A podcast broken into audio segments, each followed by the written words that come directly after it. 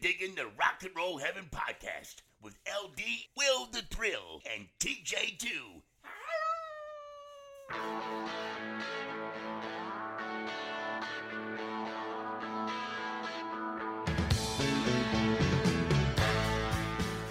Hey guys, welcome to Rock and Roll Heaven, the podcast where we talk about the lives, careers, and deaths of famous musicians. I am your host, LD. Along with me for the ride is Will the Thrill Ahoy, hoy! And our storyteller today, TJ2, the Deuce. Howdy, howdy. So uh let's just start this off the most depressing way we can. More Mhm. people dying. Yeah. More more people dying. Yeah, Country we lost an all timer uh, over the weekend, that being uh, the great Charley Pride. No kidding. Wow. First of all, what a singer. What an amazing voice. But what a life. Think about the fact that he was one of 11 children born to sharecroppers in rural Mississippi, that he walked four miles to school both ways as he, when he grew up, that he was a Negro League All Star baseball player, played in a, a game that actually pitted Negro League All Stars against MLB All Stars. It's not just that that he was, oh yeah, he played a little ball. No, no like Charley Pride was a really, really good baseball player. Huh. Um, and I, I don't know if everybody knows this. Two two country legends that almost made the majors: Charley Pride and Conway Twitty. I feel like I knew about Conway Twitty. And and I want to say Roy Clark was a really good baseball player too, and a boxer, oddly. Actually, uh like Kristofferson. Yeah. Roy Roy Clark Yes. was our very first episode of Rock and Roll Heaven. Roy- I did not I did not re- think remember that. Roy Clark. I No, mean, no, it Roy, was, Roy, um, Roy Orbison. Roy I'm Orbison. terrible. I don't even Roy know my own children. It's a person named Roy. It was like um, a Roy Rogers. Roy. They had to get Roy Rogers. Rob Roy. Red Robin. Yum. Yum. Um, but yeah. but so then so then after that, he he serves his country. You know, he's an army veteran. Then he goes on to have 30 number one country hits. Gee. and and did this uh, now you got to think about this this this is a this is a black man entering about the whitest genre of music that there is at the time At, at Yeah. the time, Um, it was not easy to do so. He was kind of the no Jack uh, no and there were a couple of people who helped him along the, the way um it, and it and it was almost echoes of the the sammy davis jr episode from a, a, a few months back Sam I, I want to. I, I, I may have the name wrong. I, I think it was Faron Young, who kind of took on the, the same role that Frank Sinatra did for Sammy and saying like, "Hey, you're not going to be a dick to him. You're going to treat him like you treat me, or I'm not going to play at your club anymore." yeah. Um, I think Loretta Lynn and, and several others. You know, Waylon Jennings, I want to say, was a was a close friend of his that that shepherded him through. But the the way he handled himself, I, I've re- there's two quick two quick stories. One of them, I'm actually going to send LD a link to, and, and maybe she can put it on the socials because it's such an awesome story. But one of them is that he's just breaking out. I think "Kiss an Angel, Good Morning" is climbing up the charts, and he's opening for Faron Young or somebody at a show in Minnesota.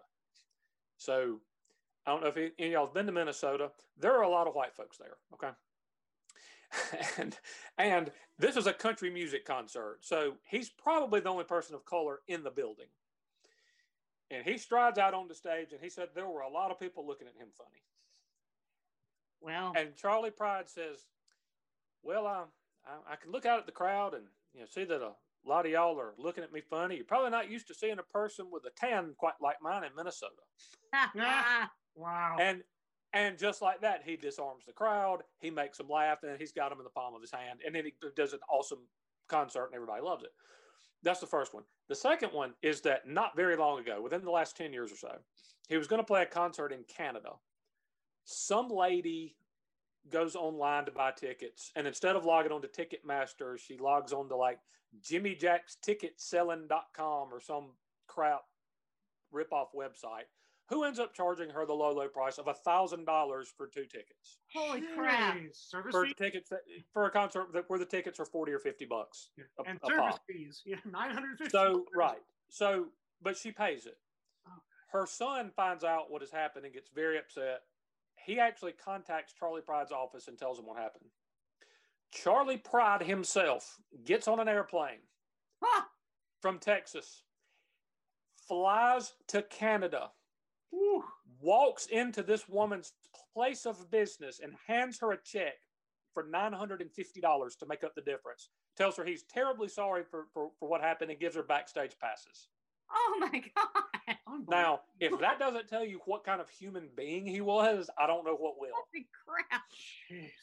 Wow. So, and I, I, I read that story yesterday, LD. I'll send you a link because I, I, I, it's a, it's, it's a tremendous story to even read. But um, maybe we can post it on our socials or whatever. But yeah, yeah, just R.I.P. to an absolute legend. Kissing an Angel, Good Morning, Mount, a High on the Mountain of Love, Crystal Chandelier. The, the, the, the, the hits just go on and on and on. And then again, I come back to what I said at the very beginning. What a voice! What a freaking singer that man was. And the number of hits puts him in the league with George Strait, doesn't it? Mm-hmm. Wow. Yes, yeah, uh, with Alabama and George Strait and the biggest names in the history of country music, 100%. And there are a lot of people hypothesizing about where he might have contracted COVID because that is what unfortunately killed him. Um, I'm not going to do that because I don't I don't know those things to be true. But anyway, just I, RIP to an absolute American original and a legend. Mm, Yes, thank you, Charley. yeah. And then I, I, I have news of a passing, which I know it's gonna sound stupid, but the the podcast community lost a mainstay. Uh, I believe on Thursday. His name was Elvis, and Elvis was a cross-eyed Siamese cat who belonged to Georgia Hardstark, who was the host of one of the biggest podcasts of all time called My Favorite Murder. And Elvis was her, her cat, and he ended every episode. She'd go, Elvis, want a cookie? And then this cat would go, ah. And it's so depressing because my favorite murder was actually kind of what made me want to start this podcast and for them to Yeah. look like like kind of like their mascot Didn't he open the live show too? he, he Yeah. opened the live show Mhm. and and uh it was great because a, a couple years ago i think it was maybe two or three years ago my favorite murder did a, a live podcast at la live here in los The angeles and so Theater. Yeah. and so Didn't you get to go, didn't you get to go once? yes Oh, we did, that's yeah. the one we went we that's the one we So- went to Okay, so uh, we've detailed for everybody. I am the most backwards hillbilly that any listener to this show has ever heard of. I'd never heard that podcast. I've heard this podcast, and that's about all. I figured out how to listen to the one I'm on. Um, I, but but not only do I know who Georgia Hardstark is, I'm actually a fan. Yeah because she did a cooking show right She did a kind of a travel cooking lifestyle show. Her and uh, a girl named Allie Ward, uh, Georgia and Allie. It, it was. It only lasted one season, and I, I it, it made me so sad. That's one of my favorite shows ever. I love that show, and they used to do these. I think they actually started off doing bits on like YouTube, and they got famous for concocting a drink called the McNugget Teeny oh like a martini with a chicken McNugget in it or something. That sounds absolutely vile. I think I think they, they billed themselves as the classy ladies back then. But uh, so no, I actually I actually know who she is, and I'm very very sorry to hear uh, very sorry to hear that. I think given Yeah. the choice of that cocktail and the Ricks to see, I'd take the latter. yeah Uh, ooh, boy, I still That's- have that banana liqueur in the, cu- in the cupboard. It's, it's been opened one time. So, Yeah. uh, but but so so yeah, I want you to tell the story about the shirt though, Oh, so I, because Will got me tickets to this for my birthday, so I had to wait a month because my birthday's on the 29th, it was it was Halloween night, and it was yeah. Halloween night, so I had to wait a month. So So I knew that uh, LD would want some kind of memorabilia, and I, it was probably midway through the show. I figured I'd beat the crowd, so I head out to the uh, little stands out there, and I- I'm a few margaritas in at this point, and uh, I, I try to find something. I do see material with the the late Elvis on them, and uh, I asked for a few items. And I looked at them very closely, and I looked at them very closely, and eventually one of the vendors says, "What are you, what are you doing?" And I said, "Well, I have to make sure this cat is cross-eyed, or else I know it's not." Uh, it's not sanctioned merchandise. And sure enough, on the shirt, it was a shirt, right? it was a shirt. He won't. he would not have bought me the shirt Yes. if the cat was not cross-eyed. That was a deal breaker. I'm like, if he's not cross-eyed, we're not doing this. And sure enough, he was. And uh, thank you, Elvis, for all the years of entertainment and closing every show of one of the biggest podcasts of all time. Yeah, and the other thing is that I appeared on another podcast. I didn't cheat on my husband or brother. I was on a podcast this week called Bend and Scoop. So if you guys want to go check that out, the episode's called I'm Crazy, but I'm Not That Crazy, which seems appropriate for me. Mhm. So if you guys want to go check that episode out, I just talk about my love for Queen.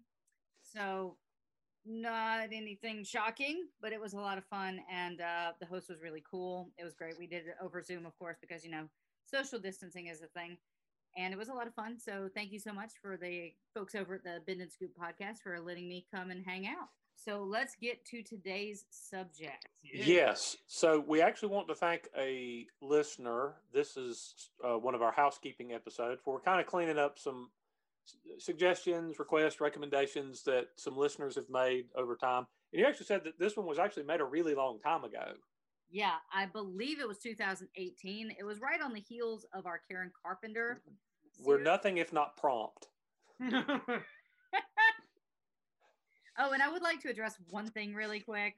Uh-huh. Uh, the person who left the most recent, what do you call it, review, Review, yeah. on iTunes, I would love to know who you're talking about because it says, the review says, hang on, I will read it verbatim because I am confused as to who they're talking about. It says, too much giggling. I love the content, but the one girl is like a giggly high school kid. Two stars. I would love to know which which which girl because if you're Well, I- starting, Uh, okay, so if they if they were listening to an older episode, obviously it was hosted by you and another lady. Correct. Um, now it's you and two two dudes. So I don't know if they heard an old one or if they're mis- I don't know how you could mistake my voice for that of a female. that would be a really big ugly woman. And you know, I, I we we do laugh a lot and have a good time. And if you don't like that, then um, you can kind of bite me, huh? Also, I don't think I giggle. I laugh. I don't really giggle. Yeah, well, no, I don't think we get. I, I mean, are, are- like, are you listening to the right podcast? It's like, did you mean to leave a review of this one? Yeah, I, I don't laugh because I have no joy in my life. So obviously, it's not me. Womp no, womp. no giggling clause in all of our contracts. hmm Yes.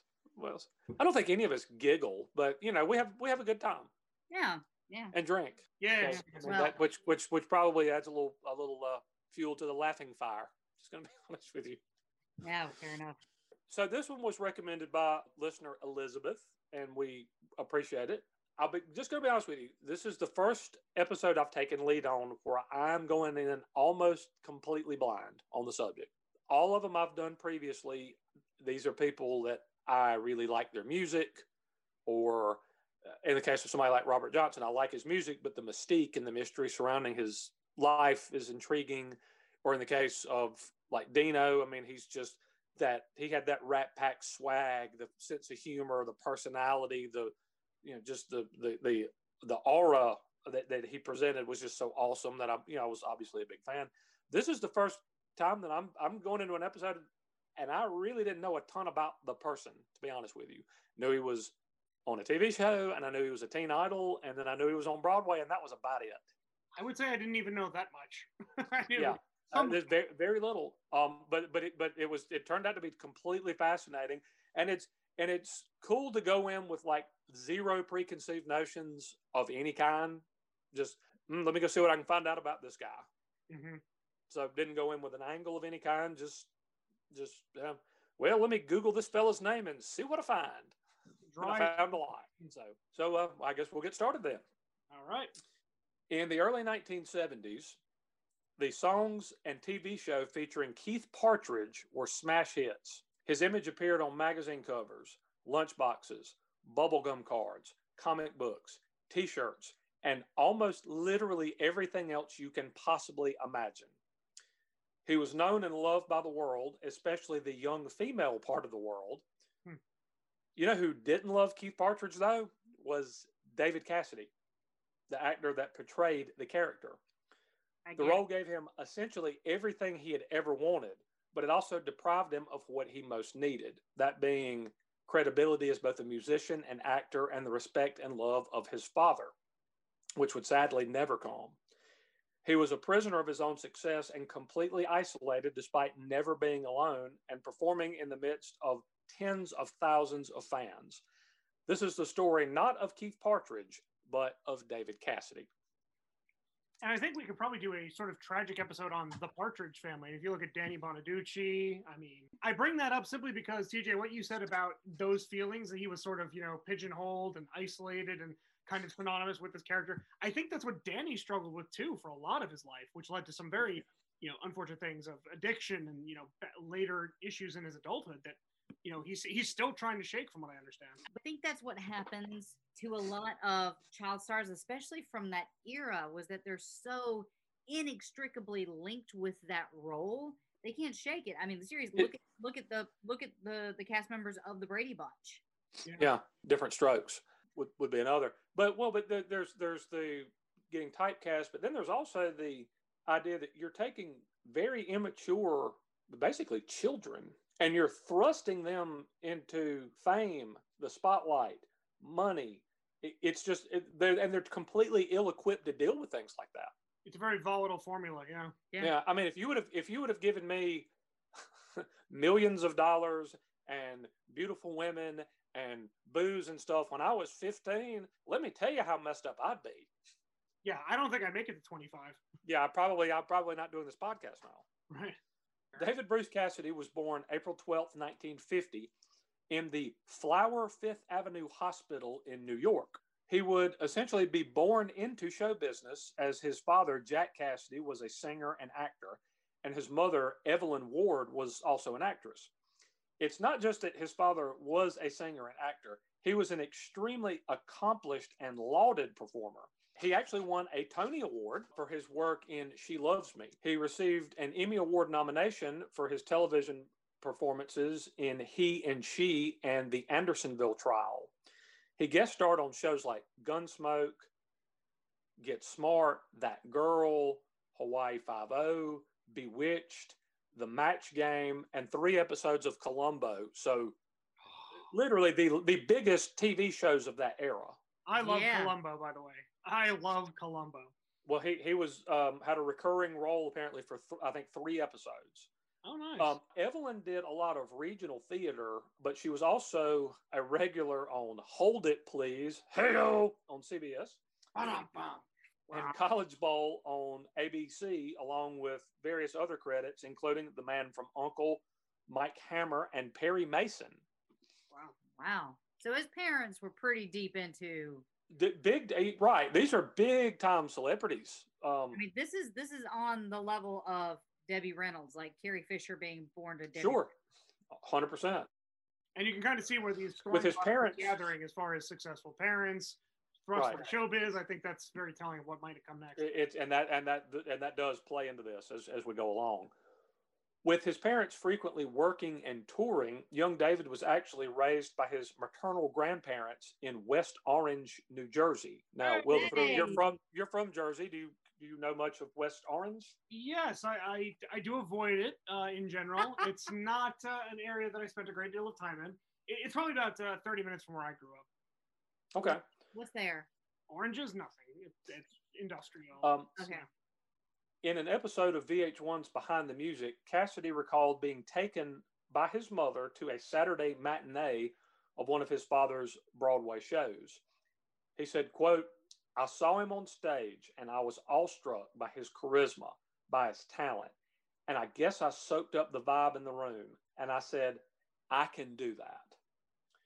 Hmm. A young David had his world rocked when he found out from neighborhood children that his parents were not only divorced from and had been for two years but that his father had actually remarried a woman named Shirley Jones. Now, oh, I want you to think about, I want you to really get your head around what I just said. He found out from like other kids in his neighborhood that his parents were divorced and had been for two years.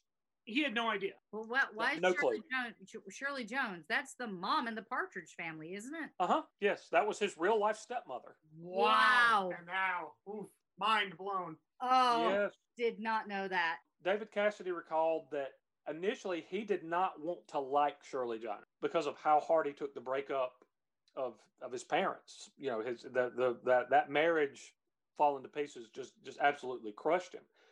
But he said, however, that she was such a nice human being that she was so genuinely warm and giving and kind that he could not help but be taken by her. Okay. She would, of course, have uh, much more of a role in his life a little bit later on than just being his stepmom. it actually seems as though he had a better relationship with her, really, as time went along than he did with his own father. In a somewhat infamous Rolling Stone interview from 1972, um, which we'll, we'll lean on heavily over the course of this episode, he said, quote, I had a lot of rejection from my father when I was young. I never saw him after he divorced me and my mother, which is a very interesting way to phrase that. Yeah. I, I wouldn't hear from him for a year. I don't feel any hostility towards him. I'm a friend of his now, but a little boy shouldn't have been shunned like that.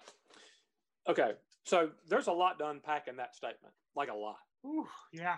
The fact that he's he he makes reference to his father divorcing he and his mother, and that at 21 ish years old, he's he's basically saying like, yes, you know, Jack and I are friends now. Jeez. Not I have a great relationship with my dad.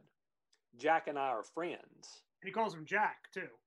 Yeah, that that's a really there, there's a lot going on there. I mean, if you just read that quote just as words on paper, it may not jump out at you. If you really think about what he's saying there, there's there's a there's some stuff going on. I would say there could have been a lot of things that made Jack distant. It could have been that that was just in his nature. It could have been that he was diagnosed as being bipolar. Mm. David Cassidy wrote a tell-all book in 1994, and he dealt with this pretty pretty much head on. But in that autobiography, "Come On, Get Happy," David said that uh, as time went along, his father's behavior got more and more erratic. On top of being bipolar, David said his dad was also an alcoholic. In 1974, neighbors were apparently aghast to see him standing completely naked in his front yard one afternoon watering the lawn, just for Wow. example. Shirley Jones described coming home to find him sitting naked in a corner reading a book. She told him that they had to get ready to go to a show, to which he supposedly replied, I know now that I am Christ. Hello. Okay. Yeah, right. Oh my.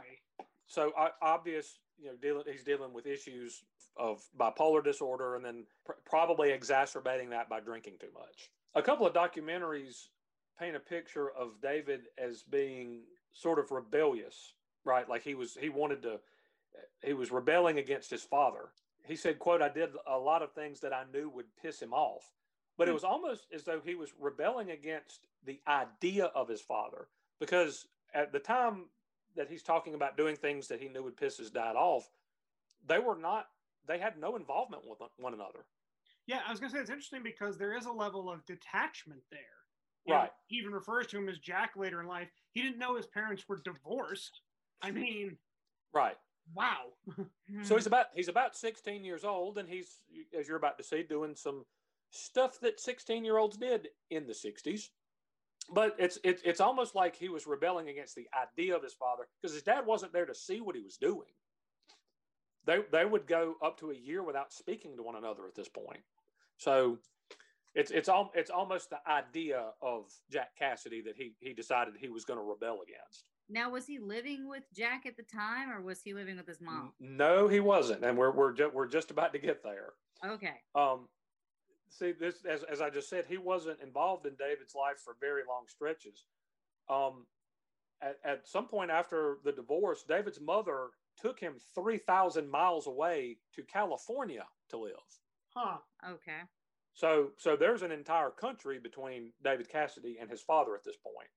He had a fairly normal childhood um, when he was a, a, a little child. He played little league baseball and things like that.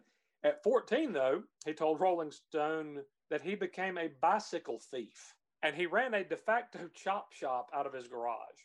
Ah. He said, "quote I'd be walking home from school and I'd see a bike sitting there and I'd rip it off and drive it home. I'd paint it or do something to it. I ended up having, uh, I ended up returning a lot of them, but I'm sure that I must have caused those people a lot of grief.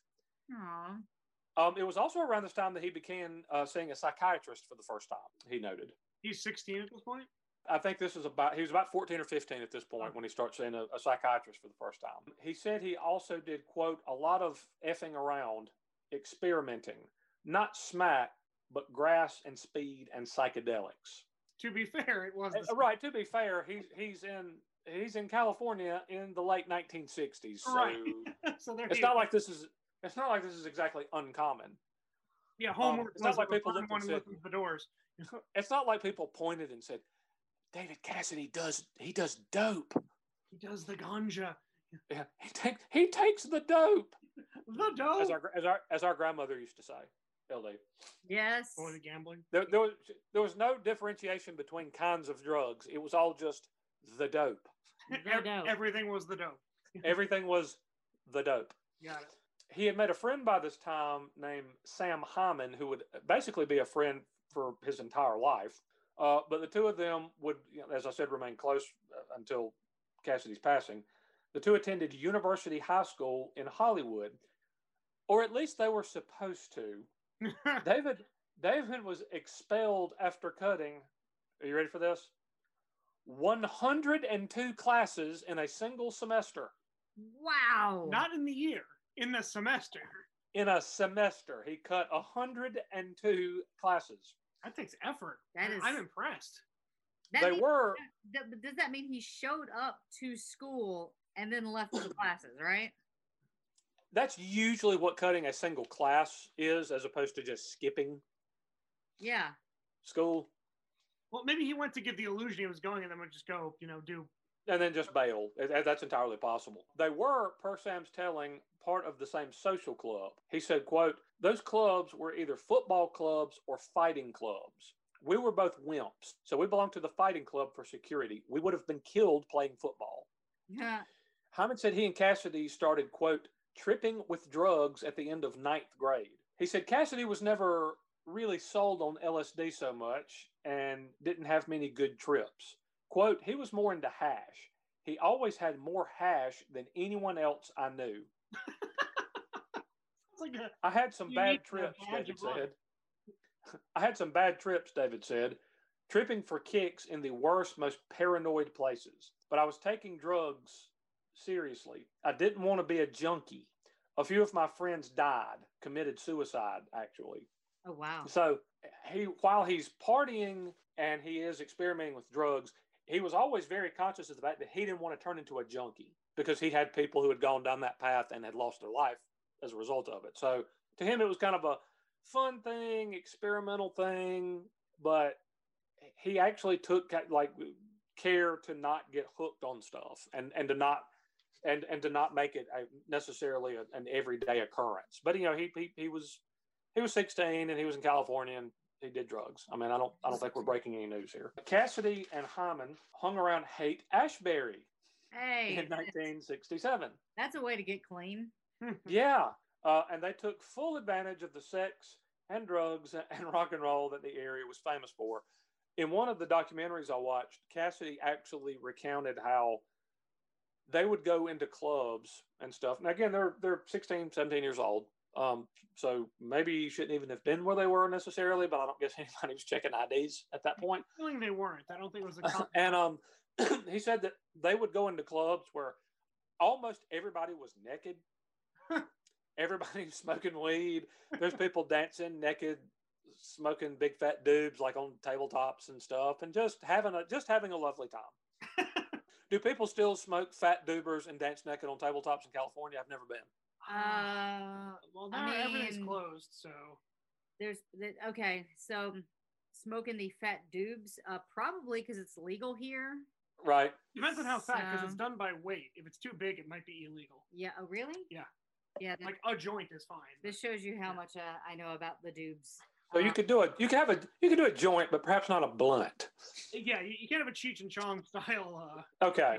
You can't smoke a paper towel roll. right. right. Yeah. Uh, and then as far as dancing on tables, uh, we don't know because we haven't been anywhere in like eight months. I got you. So David, as I said, enjoyed all three of the things the area was famous for, that being sex and drugs and rock and roll.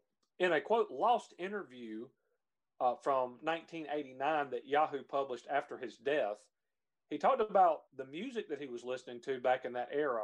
He said radio stations did not focus on one particular genre at the time. So, like right now, if, if you want to listen to country, you listen to this station. If you want to listen to you know, we play anything. You you listen to this station. If you want to listen to pop music, you, you know, now it's very everything is very segmented now. Right.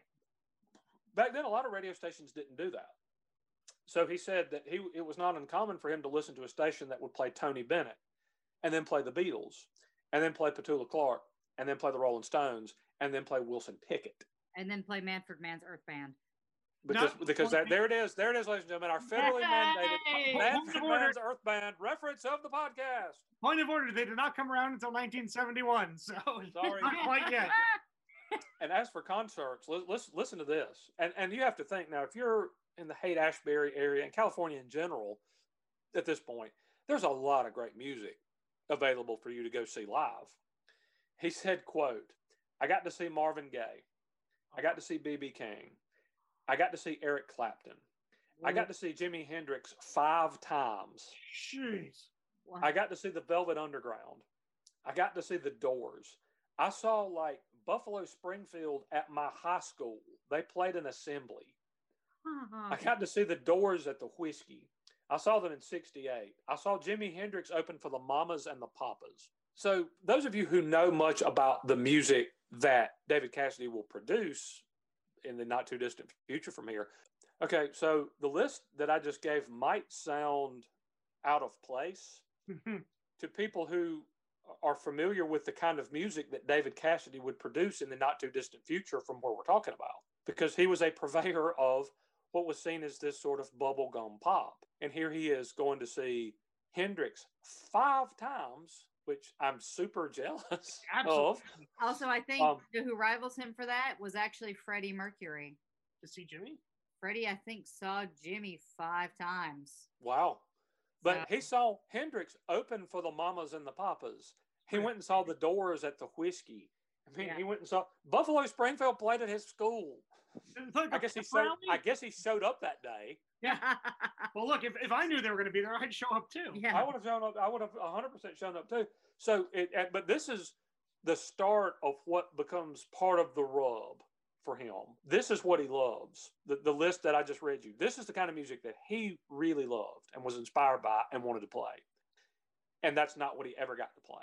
Hmm. And that that becomes a problem as we go forward. We will have to take a short break right here, guys, and we will be right back after a word from our sponsors. And we are back. All right. Well, let's uh, get back into the life and times of David Cassidy. I will say that the party stopped, unfortunately, for David when he ended up stuck in his house for three months with an especially nasty case of mono. Oh, He said that cut off from his active social life for a while, he realized that he wanted to do something with his life. So he actually went back to school. I think he had dropped out briefly. He said that he didn't want to allow himself to get in any ruts. So after graduation, he gave himself exactly two weeks to party and have a good time. And then he headed to New York. He got a job when he got there. It was his first job, working part time in the mailroom of a textile firm in New York's West Side Garment District. He took a couple of acting lessons while he was there for the first time. And then he scored a small part in a Broadway play called Fig Leaves Are Falling. Now, that may not be the most familiar sounding production, even to a complete theater nerd like LD. Hmm. Have you ever heard of Fig Leaves Are Falling? I don't know, but it sounds kind of naughty, like uh, almost kind of like hair. Mm-hmm. Yeah, get more naked people. Yep. It sounds like it sounds it sounds like there are people not wearing clothes. I, I don't I don't know a whole lot about it, but there's not a whole lot to know because it ran for four performances and then it was canceled. Holy cow! Huh. I think Spider-Man Turn Off the Dark had more. Yeah, this was it, it lasted four performances before it got yanked. Jeez. It's like the Chevy Chase show of Broadway shows. Ve- ve- very much so. And and boy, what a what a horrendous wreck of a show that was. Thank you for bringing that up. Oh. I know I Um, could, folks. Ruth Aarons would end up serving as David's manager. She'd known him since he was eight years old. Jack Cassidy, who had kind of become a part of David's life again in some way, especially once he was, you know, David was back living in New York, informed Aarons that David did not want to go to college. He wanted to go into the entertainment business and to please keep an eye on him, you know, for him. Aarons said that she told David, quote, look, you've got two ways to go. You can stay here in New York for seven years and learn to act, or you can come back to Los Angeles and be a star. David said, quote, I was out to earn the bucks. I wanted to be a working actor. He said his goal was not really to be a star per se, but that would happen soon enough. He signed with Universal Studios and he was featured in a lot of shows in in strangely dramatic roles. He was in Ironside. He was in Marcus Welby, MD. He had a guest starring role in uh, Adam 12. He was in Bonanza, Another and he was in uh, a show called Medical Center. And again, th- this is so not what you. If all you know of him is what he did on the Partridge Family, it would probably surprise you how serious most of these roles were. Um, he actually got a good bit of acclaim, particularly for a performance he did in the show Medical Center. It's odd then again that um, he was about to really make his name in a sitcom. He received a script for The Partridge Family, I think in 1969. He said, quote, when I first read the script, I thought it was terrible. I was thinking about saying these dumb lines like, gee, mom, can I borrow the keys to the car? I just couldn't I just couldn't bring myself to do it after doing all these heavy things that I'd done. So he called Aarons and he basically said, You have got to be kidding me with this. she told him to read it over again, think about it, and to call her back. He did, and he ended up telling her that he guessed it wasn't so bad, quote, only because I'd gotten used to it. So he couldn't have known what was about to happen. This is, a, a you know, a, a, guy who, again, he didn't want to be a, a star necessarily. He he said in, in multiple interviews that I read from the time, he just wanted to be a working actor. He wanted to be able to pay his bills. He wanted to be able to pay his rent and have, have a little money left over. He just he just wanted to work pretty much. And but but also he had done a couple of of roles that had really gotten some acclaim and really gotten him attention for being an actor, not just for being a good looking guy who walks out and says, you know, stupid stuff, hmm. To a laugh track and then lip syncs to a song or whatever. He was he was actually seen as oh, oh wow this you know look at the the acting chops on this guy is, is, is kind of what he was getting at the time. The Partridge Family, for those who aren't familiar, was loosely based on the life of the real life family band, the Cowsills. The now, Sills? The Cow Cowsills. Now, huh. if you, depending on what story you're reading, and because some stuff I found was a little bit conflicting, it sounded like maybe the original plan was that the Cowsills themselves were going to be somehow involved in the show, but that one there was one thing that wasn't negotiable. That was that Shirley Jones was going to be in the show and she was going to be the mother, and the Cowsills maybe balked at it or whatever. But as it ended up, they were not involved in the in the program uh, in the on air product in any way. Um, David went to read for the for uh, the part of Keith Partridge and when he did so, he walked into a room to find that he would be reading with Shirley Jones, his stepmom. wow. Oh, so he, he went there having no idea that, that she was going to be any part of the program. Wow. They, at wow. all. She had actually already been selected to fill the role of the mother on the show. What are you doing here? She asked him. He informed her that he guessed he was there to read for the part of her son. He did. The original idea was that Shirley Jones would sing on the show and that everybody else would just lip sync and pretend to play instruments to songs done by studio musicians. Once David got the part of Keith Partridge, however, and producers realized that he actually could sing and he could play the guitar, they decided to incorporate both, which would give the proceedings more authenticity, they felt. Because the, the plan was basically uh, so Shirley Jones had was was an award winning was had won awards for her acting. She was she was a really good singer, and their plan was that pretty much the only cast member's voice you were going to hear in songs was going to be hers. But then once they picked David and realized, like, oh, hey, this kid actually has a pretty good voice. Hey, he can play guitar pretty well too. They just felt like, you know what, it's going to make things seem a little more real to the audience if we actually, you can actually hear this this kid singing the more people who were actually really contributing something musically, they actually thought that would add something to the show. Uh, most people don't realize this, but the Partridge Family's first songs were released before the show was even on the air yet. really? Sort of a Yeah. marketing kind of scam. Right. Uh, That, that, that's 100% yes. They used music kind of uh, as a way to promote the show a little bit.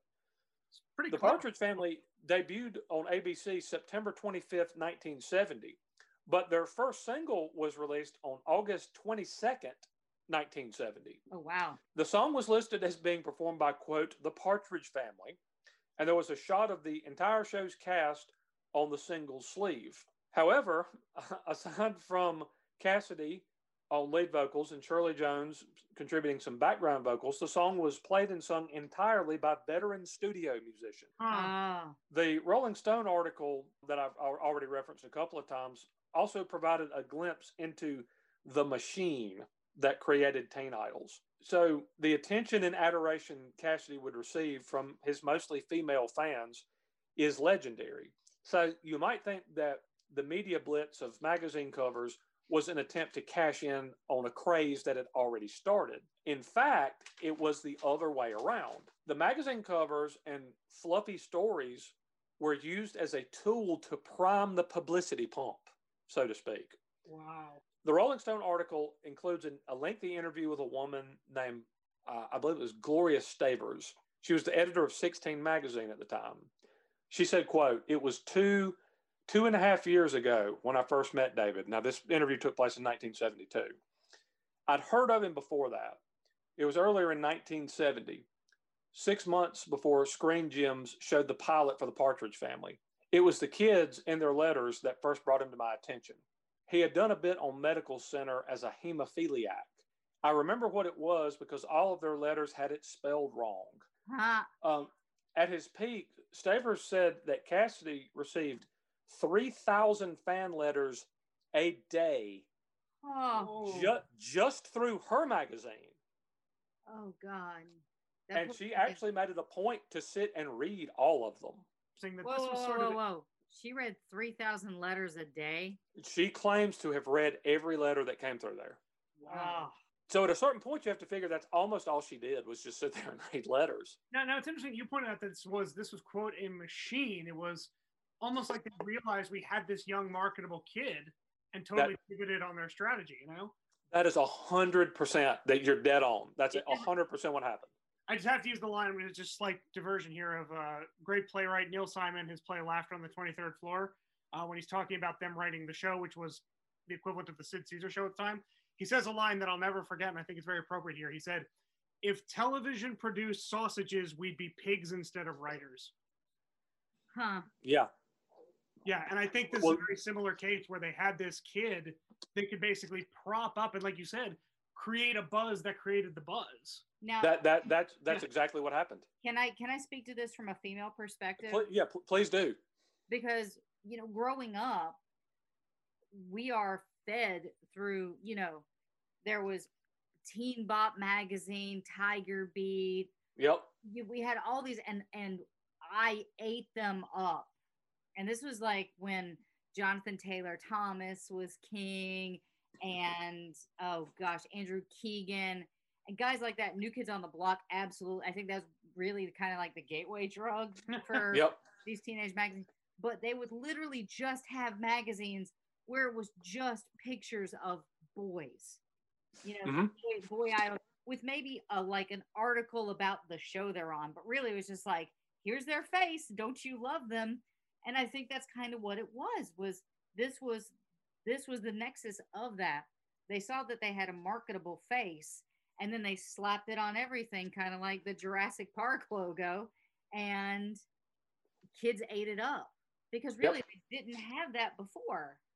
And, and based on the shows you're telling me, TJ, he would not have been known in the teen community. I don't think these teenage girls are watching Medical Center. You know, N- not necessarily, but apparently, apparently there were some that did notice him there because she said that's where she first started to get letters about him was the bit he did on Medical Center. I'm sure you can probably find it on YouTube. I have I have seen a clip of it, and, and he's very good in it. But he's he's David Cassidy. Right. You know, he's he's you know you know impossibly good looking 16, 17 year old kid that you know I'm sure girls didn't hate looking at. So she said that's actually where she first started to to get a little buzz from from girls about him. but it's absolutely reciprocated. They know what they have. They give it to the girls. The girls consume it, and they get more. Like it's Yeah. just, Right. it's a it's a cycle, and that's So, so this woman had a lengthy quote master questionnaire that she had Cassidy fill out, and she used that uh, questionnaire for story material for months and months and months. Hmm, Um, and the and one story, the story I read, she actually expressed a bit of resentment that other magazines, including that were centered entirely around either Cassidy or the Partridge family, had had basically stolen her technique. So this is, and and there was I read a couple of them, but it's like they wanted names of pets and they wanted. You know, what do you like doing in your free time? But it's a big, long list of questions, and she mined that to write stories about him for uh, you know the better part of a year or so. It was a it was it was a, a, a just an absolute gold mine of material in her opinion. I mean, that was smart. Good on her. Yeah. Sure, That's hundred percent, definitely. There was a, a photographer that provided photos for a lot of these magazines who discussed his technique for getting the shots he needed. So essentially, you needed pictures of your subject in different colored shirts. Nothing else mattered. He could be wearing the same pants, same hair, same shoes, all that stuff. Everything could be identical. They just needed him wearing. They literally they just needed him wearing different colored shirts. Huh. That's it. Um, they had to be different colors. So if you could get him to pose in four or five different shirts, you had a couple of months worth of cover pictures. Oh yeah, you can recycle a picture of him in a yellow shirt like twice before anybody notices. Right, but but it's like okay, so I've got uh, a red one, a blue one, a green one, an orange one, and a purple one, and and they would this this photographer would basically just just go to David Cassidy and's like, I need pictures of you in all five of these shirts, and and Cassidy would basically just sit there and change shirts, and the guy would take pictures of him, Hmm. and that's it. And the guy's like, okay, I got five months worth of worth of magazine covers now. Jeez. Um, now, if he balked at wearing something, or if he wasn't in the mood in general to be dealing with stuff like this, the photographer would slide him some money or give him a gift. Cassidy was once wooed with a top of the line Nikon camera. Oh, that is a lot of money for that. Yep, he would subsequently receive new lenses, tripods, and other accessories for his his little toy. At a certain point, Cassidy actually came to loathe the magazines, thinking that they made him look stupid or unserious. Things like his dog in a bubble bath might have Yeah. just seemed oh so adorable to 14 year old girls, but it increasingly just grated on him. I mean, I get that. Yeah. Yeah, yeah. He felt like the magazines were selling a fake image that wasn't really him, which of course it wasn't. At one point, he pronounced that he wanted the magazines to stop or to just go away, but he was told that the cycle of magazine covers and cheesy stories would only stop when, quote, he was over. Ah, A plea to at least not put his picture on the covers was laughed off since his image is what was making the thing sell to start with. Even when he felt that they um, that they crossed a line and intruded on his life a little bit by digging up some pictures of him as a child to publish, he played along because he realized that as distasteful as he found the things at point, uh, he found them at, at points, they were feeding his fame and his popularity Sure. but I was just kind of fascinated by by the the the inner workings of that. That like you would have this assumption that the show came on and it was a big hit, and oh, well, you know, you know, girls love this show because of David Cassidy. Let's put him on our, our magazine covers and make money because he's already popular. And it was that's hundred percent not how it happened. yeah. They, those, those those magazine covers started before the Partridge Family debuted on television. They were priming the pump already. It's really amazing.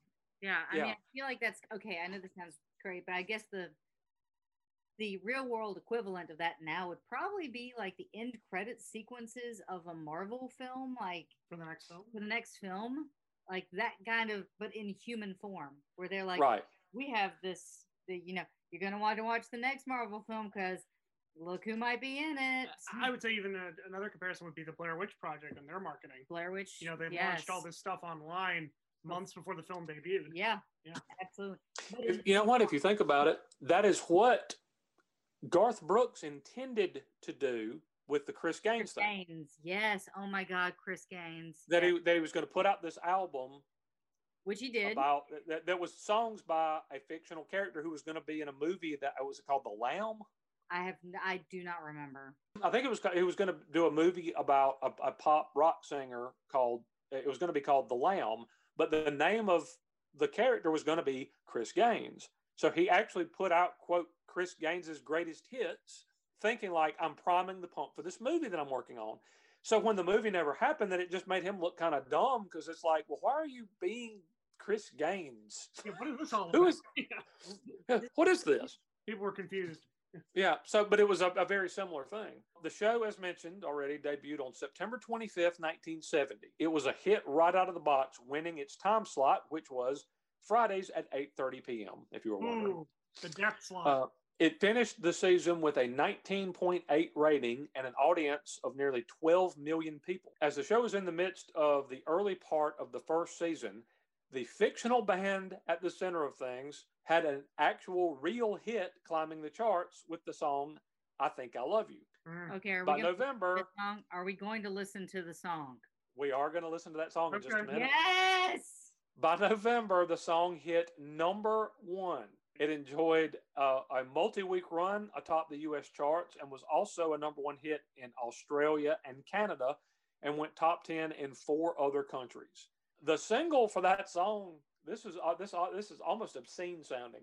It sold 5 million copies, putting it 500,000 units of sales ahead of another hit from that year you might recognize called Let It Be. Huh. Whoa. I I think I Love You sold half a million more copies than Let It Be by the freaking Beatles. That's just not by a nose. It's half a million units. Half a million. But you think, wow, Let It Be sold four and a half million copies. Yeah. Well, the Partridge Family sold five million. Eat it, Paul. Holy yeah. crap. Take that, Sir Paul. Yeah. Okay. So let's have now that we've been talking for like two hours. so, stop. Will, was that a giggle? Uh, did I giggle? I don't know. Sorry. Yeah, I'm going to need you to I, put I the have to, yeah, I got to put a, a coin in the giggle jar, I guess. I'm Um, so It's more of a With guffaw, that, really. let's have our first music break of the episode. LD has been absolutely itching to hear music in general, this one especially. This is the Partridge Family with I Think I Love You.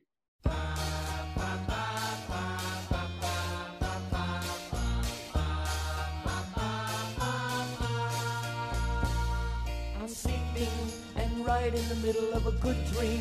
Like all at once I wake up from something that keeps knocking at my brain. Before I go insane, I hold my pillow to my head and spring up in my bed, screaming out the words I dread. I think I love you. This morning I woke up with this feeling I didn't know how to deal with, and so I just decided to myself I'd hide it to myself and never talk about it. And did not go and shout it when you walked into the room. I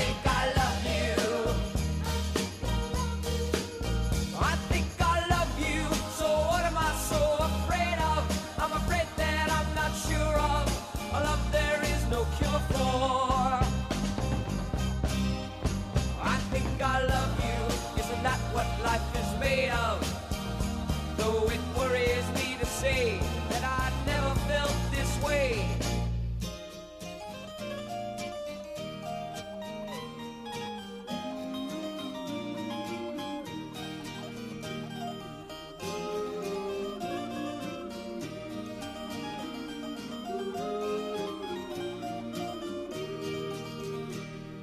I don't know what I'm up against. I don't know what it's all about. I got so much to think about. Hey, I think I love you. So what am I so afraid of? I'm afraid that I'm not sure of a love there is no cure for. I think I love you. Isn't that what life is made of? Though it worries me to say, I never felt this way. Believe me, you really don't have to worry. I only wanna make you happy. And if you say, hey, go away, I will. But I think better still, I'd better stay around and love you. Do you think I have a case? Let me ask you to your face.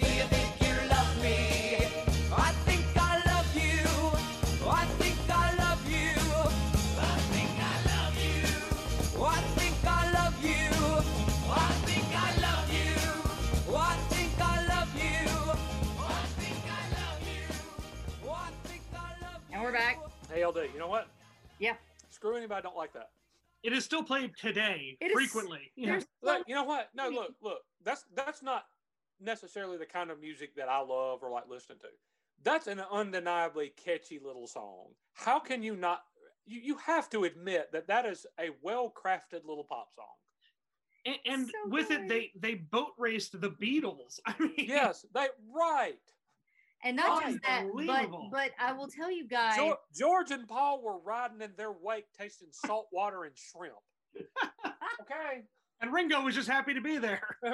Ringo said, I'm just, I'm just driving the boat, mate. so that actually is okay. Two things. That's actually the first TikTok I ever did. I've only done three TikToks, but I've got one. that- Ringo driving a boat. That's weird. I would. I, I want to see that. Uh, and then the other, it actually appeared in a really crappy sequel.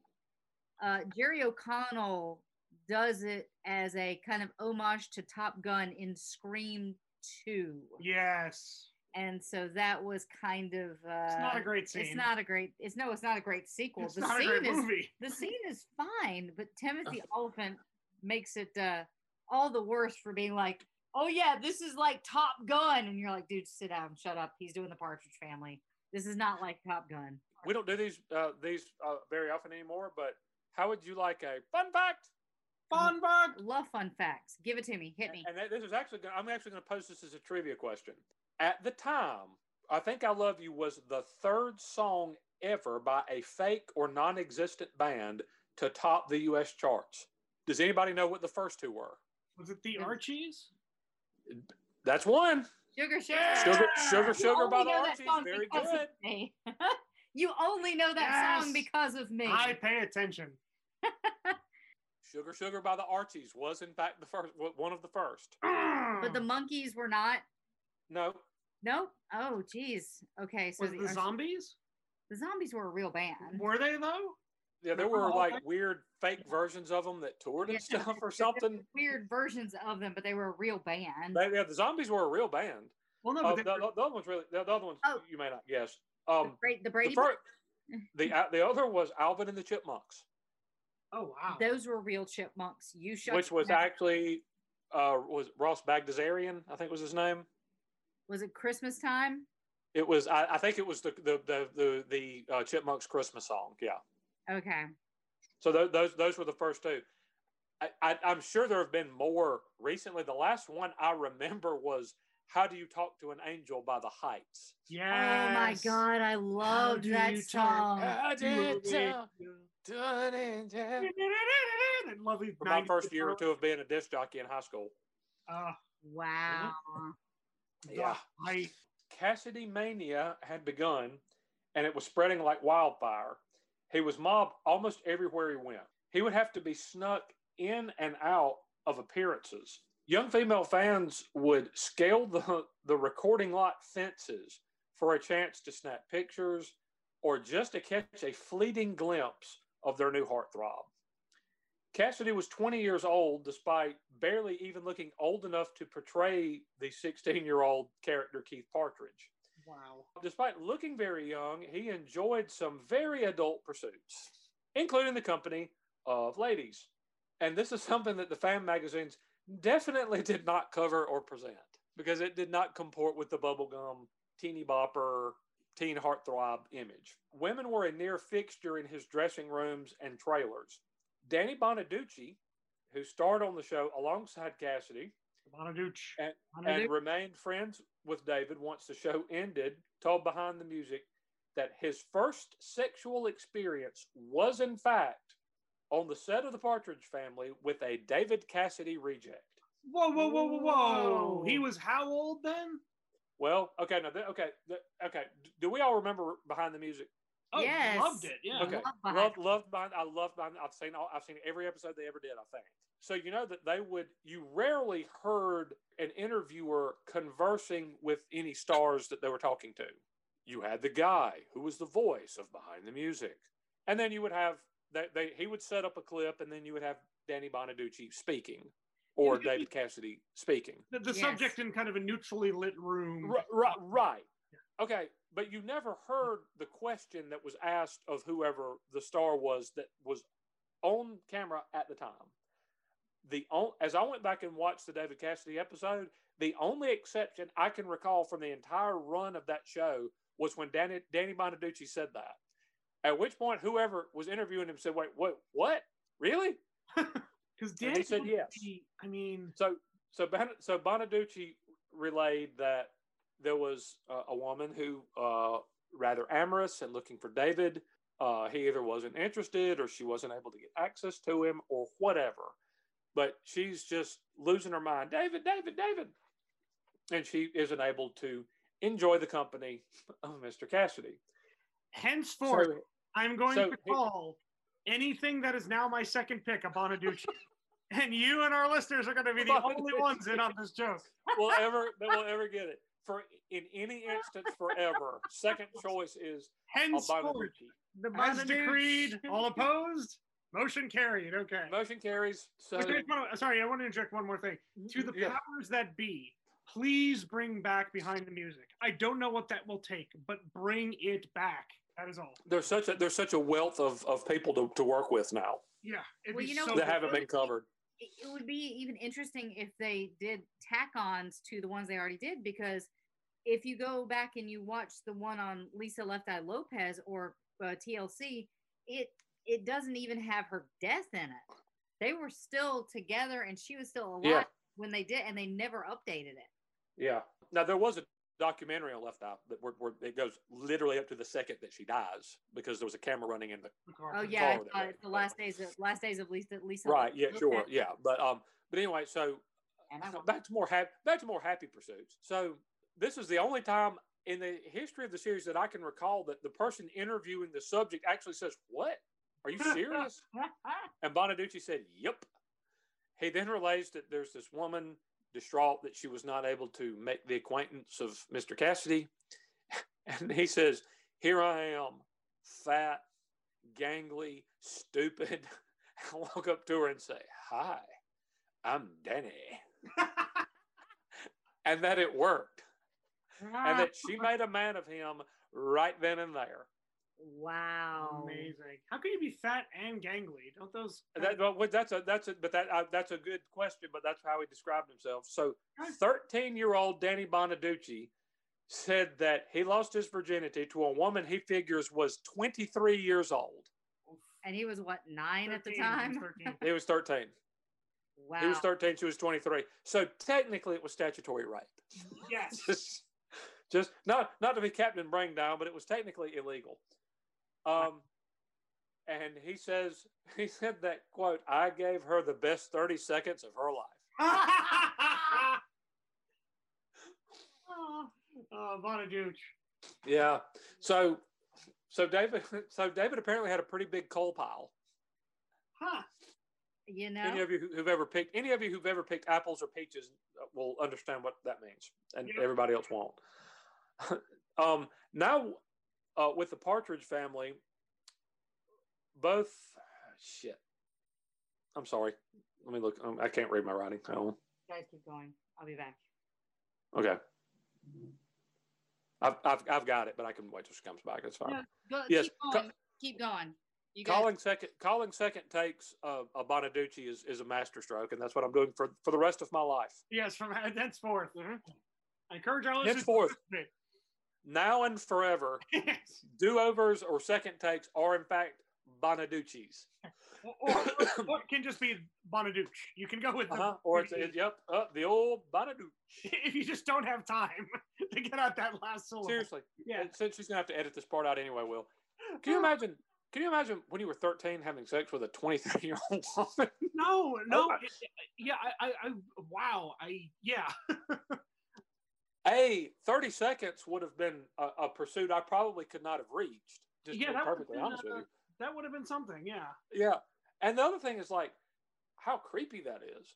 I mean, you gotta wonder, did she know, or was I mean, I, I think he, okay, his exact quote, yeah, and perhaps, perhaps Lindley, when you get back and are editing this, leave this in. His quote on top of "I gave her the best thirty seconds of her life" was, "I guess any partridge in a storm." yeah. So sounds like she was just uh, on Yep. the lot looking to test drive, and uh, Randy and ready to roll. yep, Um, now, with the Partridge Family both a hit on TV and in record stores, Cassidy was working himself uh, almost literally to death. It, it, it sounded like he would work uh, on, in the studio recording the show all day. Then he would be rushed into a recording studio to record songs well into the night. So he was working about 18 hour days Whew. initially uh, Cassidy would ask producers, "We're not going to do bubblegum pop, are we?" And he would be assured that they were not. When in fact, that's all that they ever did for the entire run of the show, and, and every time he was ever in a studio, they had him recording bubblegum pop songs. right. Um, he would beg at times to be allowed to stretch out just a little bit musically. He would, you know, try to tell the producers, "Look, we can stick mostly with the, the pop stuff that we're doing, but maybe we could just expand our boundaries a little bit. Let me play like a little bit of a of a of a guitar solo. Let me let let let's get into a little bit of rock and roll." And he would essentially be told, no, you know, we've got a formula that works, so let's just stay with it. So the guy who loved Hendrix, Clapton, and Jeff Beck kept being force marched through doing sugary sweet puppy love pop. I, I, Bonaduce said it was funny that like when he would go watch Cassidy record in the studio, you would hear him going like ba ba ba ba ba ba, and then as soon as the recording stopped, he'd pick his guitar up and like shred on some like amazing sounding like Hendrix solo or something. I wish some of that stuff got out. I mean, And and and and that the the mothers of the the the younger kids like him who's having sex with 23 year old women Yeah. um on the set would be like oh, oh my god david cassidy is like some devil worshipping satanist we need to get our children away from him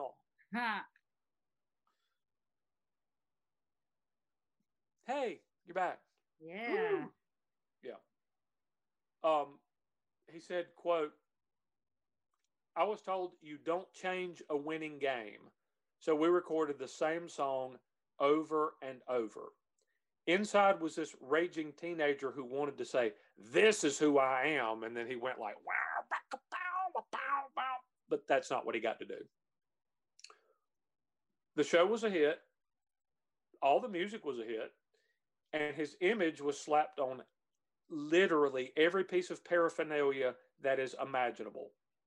Money was absolutely pouring in in every direction related to the Partridge family. but David Cassidy was taking home the the princely sum of six hundred dollars a week. something tells me he got screwed on a contract here. That's what the deal he signed paid him. Oof.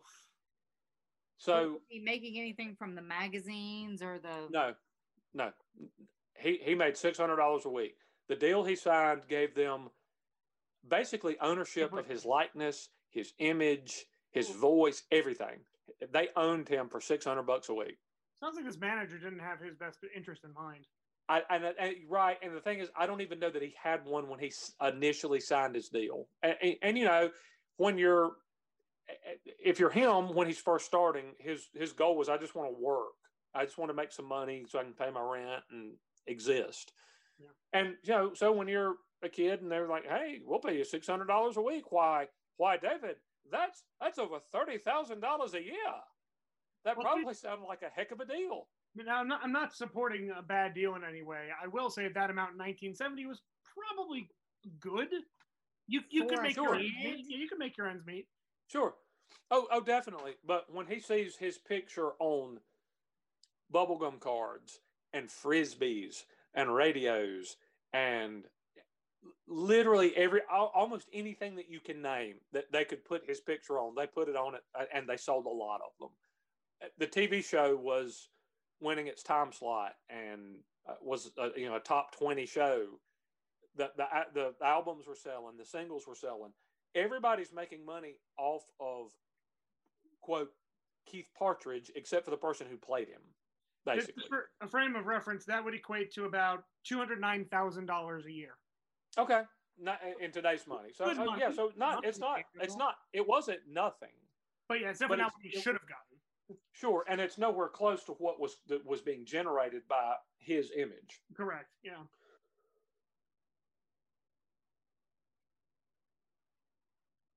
Where was I? I'm sorry. Okay. Um, but that's what the deal that he signed paid him. He did find a way to cash in for himself though, and that was to play concerts. His first solo show was in Seattle. It sold out in a day, and it made him eight thousand dollars. So his schedule would become on a daily basis: wake up at six a.m., go to the studio and record the Partridge Family TV show from dusk until dawn, then go to the recording studio to cut songs, then play three concerts a day on the weekends. Oh. Bonaduce said, quote, I don't know when he slept. He okay. Couple things. There's Sure. no time for Tang with that, Very little. Yeah. and uh, he, it's also kind of like Michael J. Fox What when he was Back to the doing the Back yeah. to the Future and Family Ties at the same time. Yep. Yeah. Like, but this is this, this is I was going to say this is a rid- the, the schedule he kept was ridiculous. Yeah, that's that's not sustainable. Uh, uh, no, it, it no, it's not, and, and you'll see that it's not uh, eventually.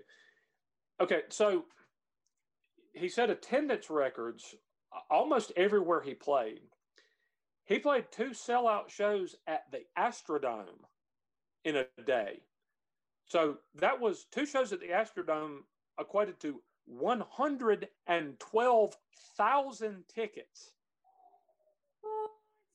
A day. in a day.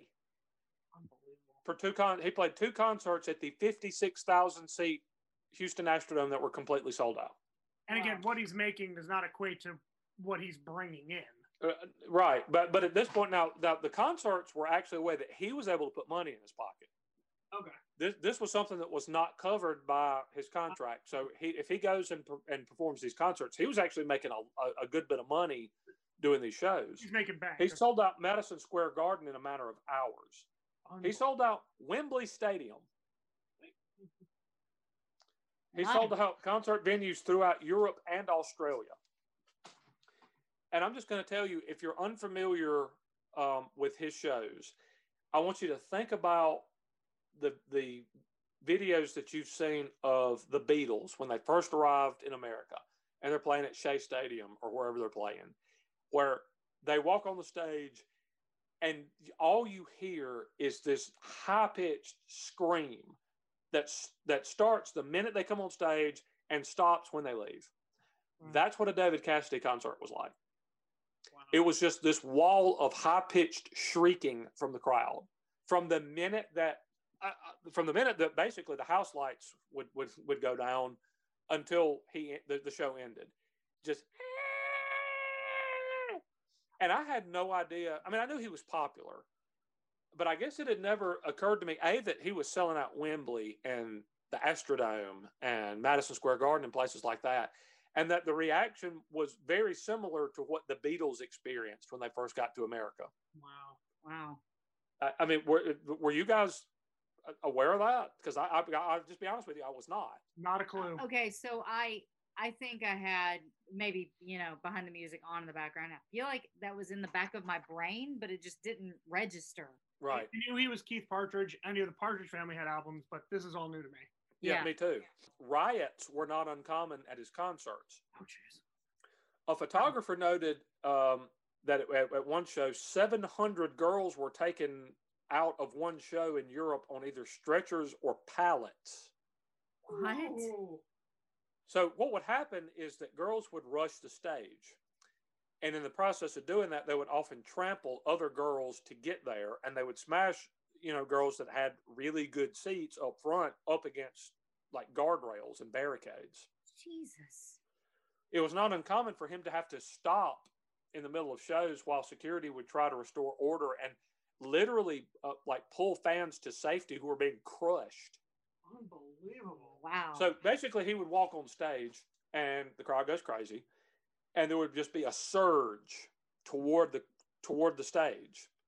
So you would think like, oh, well, I've got really good seats. How lucky am I? I'm front row. Well, yeah, not really, because you're going to get mashed against the barricade and not be able to breathe. There are 600 people behind you who want your seat. Right. Well, so as he's doing these these concerts, generally he would play for about an hour or so. If he was able to get through an entire set without there being carnage essentially in front of him, because it, it would occasionally happen, he would not even be able to finish, you know, whatever he planned to go out there and sing because things would get so crazy. They would be like, they would basically just tell him like, Dave, just you, you just need to leave the stage, man. Just take off, go, go, go, go. wow. Yeah, it was it's it's it's it's bananas to to watch this, but on the the uh, nights that he was actually able to perform a full set, it is very likely that one of the songs he would have played would have been his first solo single. That was a cover of the Association's "Cherish." So we've heard David already with the Partridge Family. This was his first uh, solo hit, and it was a big top 10 hit for him. Let's listen to that now. This is David Cassidy with uh, a big hit of his called Cherish.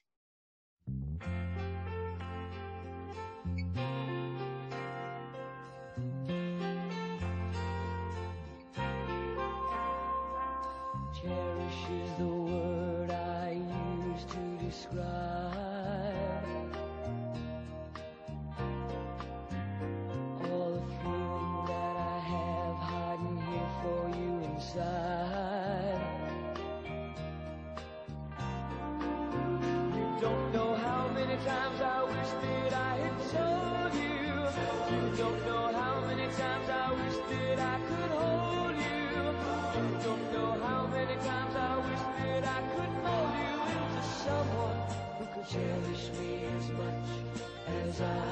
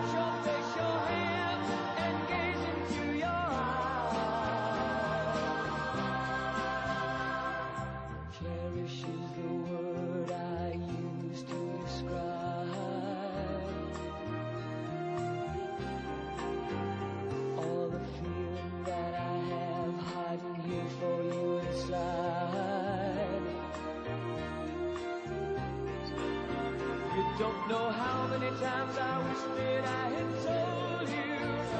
Don't know how many times I wish that I could hold you.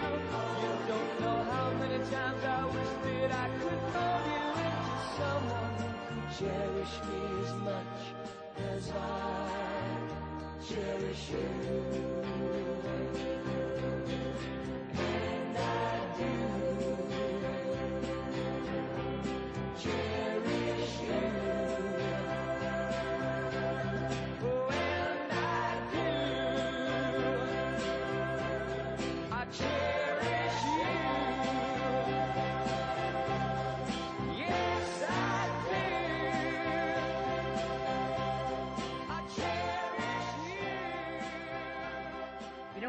Love that. I love that. I love that so much. I love that like I love Jensen, like I love Freddie. So, so here, here's the thing. Uh, We were we're talking as that played, and you asked me an interesting question. You said, "Wow, why why is it that when he got to do something his name was on, he's still doing the bubblegummy, you know, kind of pop music instead of it's Lawrence Welk the rock and roll that he loved?" This is Lawrence Welk. because because well, but it, and the answer is because he had to just basically record what he was told to. It wasn't like, all right, well, my name's on this one, so I get to take control of the things. It's like, no, you're still going to sing what they tell you to sing, David. They owned him. Yeah. They they pretty much owned him, uh, but they wouldn't for very much longer. Hmm. So, as Cassidy and his castmates reconvened to start the second season of the Partridge Family, Whoa, wait, 600 we're only one season in? yeah, we're only one season in. What? Um, as Cassidy and his castmates uh, reconvened to start the second season of The Partridge Family, the $600 a week salary continued to stick in his craw. But a lawyer found an out for him. He had apparently signed his deal before he was a legal adult. Now, Huh. reading some of these stories and the timelines and stuff, I may maybe the age of consent in California wasn't 18 at the time It may maybe not you had to be a, maybe it was a little bit older um, or maybe when he first started doing the, the tv shows like medical center and bonanza and stuff maybe it was that original deal that that carried over into the partridge family but whatever wh- whichever it was basically when he signed the contract that sold his likeness his image his voice and everything for $600 a week. He was not legally an adult at the time in the state of California. Huh. So that left producers with a couple of options. Cassidy could walk, depriving the show of its main draw. They could immediately remove everything from store shelves that bared his image and take his voice off of all recordings. Or they could renegotiate. Huh. I feel like, uh, all- yeah. Yeah, with all the leverage, Cassidy received a deal that made him one of the highest paid actors on television. That's Wow. my boy. Still, e- even though the the financial thing, the end of things was taken care of, and he was now making a salary commensurate to what he should have been, given how much money he was bringing in to so many other people. Maybe now he can actually take a nap. Well, he was still left unfulfilled by campy scripts and candy corn music. He also didn't have the love or respect of his father that he really craved. He said, quote, I wanted his love. I wanted him to say good job, but he didn't. And I think I- think Will the Thrill can weigh in on this, um, and as can I. When you're a young man, about the age Cassidy would have been then, 20, 21, 22, there's not many things you want more than your dad to respect you to look at you as hey look my son has grown up to be has grown up to be a man and i'm so proud of him even if he doesn't say it you just want to know it Agreed. Yeah. and he never got that mm-hmm. Yeah. It's in interesting. fact you have those teenage years where you're kind of pushing away from that, and then Right. like when you get to be that age, it's more of a you you want to earn, like you said, you you would- you want to know that it's there. right you want to you want your dad to think hey i grew up okay he thinks i'm a pretty good man he views me as a, a he views me as a man he respects me and he thinks that i've accomplished something i've done something with my life i'm not a loser Correct. Right. I- think almost every guy universally wants that from his dad, and David never got it. Instead, his dad his dad would actually deride him. He would flip at his hair and say, "Love your hair. Who does it? The beauty shop down the street." and things like that. Uh, David said he thinks that his old man might have been jealous because, you know, look, he was young, he was good looking, he was very wealthy once he got this new deal. And, and honestly, he was considerably more successful than Jack was. Yeah. I mean, Jack was Jack was a you know he was a respected Broadway performer, and he had done some TV and stuff. So, in terms of what critics might have said, maybe Jack would have been viewed more favorably. But in terms of just pure popularity, eyeballs on the TV screen, butts in seats, dollars rolling in, David was considerably more successful than his father was. Yeah, it sounds that way. Yeah, and it and it, it seemed like maybe that rubbed Jack the wrong way, and he he just couldn't come to grips with the fact that his son had kind of surpassed him a little bit in some ways. Then we come to the infamous Rolling Stone story that I have referenced several times during the course of this podcast. Cassidy desperately wanted the world to see him for who he really was and not as the carefully crafted image uh, or as the character that he had been presented as for so long. Some saw it as absolute career suicide, but Cassidy made sure that Rolling Stone magazine was able to view him as, quote, drunk and stoned riding around in a limousine. in the course of the, the, the interview for the Rolling Stone article, which I think it was published in 1972. If you are interested in anything we've said so far, or you're a fan of David Cassidy, a hundred percent go look that story up. It's online and you can find it. It's fascinating. It's a great read. There are parts of it that are a, a, a hair antiquated now. Some of the terminology and stuff they say is not stuff that would be used now.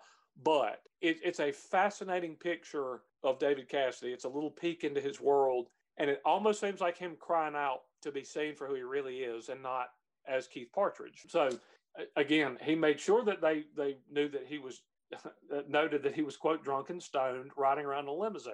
He talked about being frustrated by his image. As he performed to a sold out uh, matinee crowd at Madison Square Garden, a woman watching from backstage was interviewed who said that she had had sex with Cassidy the night before. She said that, quote, he was a good F, but okay. that she was disappointed seeing him perform, saying that the show that he was doing reminded her of, quote, a bad Vegas production.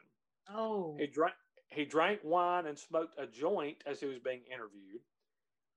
He talked about the grind that was his life. He talked about the fact that he was exhausted. Although anybody would have been because he was essentially working 18 hours a day, seven days a week. Yeah. He said that there were times that he, he basically had producers holding a gun to his head, figuratively speaking, saying, like, come on, David, you got to you got to knock this vocal out. We got to get the album out. When he was he he he would be have laryngitis or be sick or have the flu and he couldn't sing, but they're making him do it anyway. I mean that that that was the thing. Though I mean it's gotten a lot better now, but when I do Judy Garland, you guys are going to be horrified. Yeah, I'm sure. Like they did, they do. Hollywood does not have a great track record in the past with their kids. They like, treated them like yeah. Yeah. Look at Shirley Temple. I mean, yeah. she pumped out like 90 movies in two weeks. I mean, yeah. Um, there's an anecdote about him returning after this show at Madison Square Garden, sold out matinee performance, to a hotel to find two girls waiting for him at his hotel room door. I'm not going to tell you exactly what happened, but suffice it to say that the two young ladies began to kiss and grope one another. Okay. Obviously, tipping to David that the two of them were interested in um, some stuff. as the French would call it, a menage a trois. Menage a three, as the hey. as the mother of on uh, South Park um, called it once upon a time.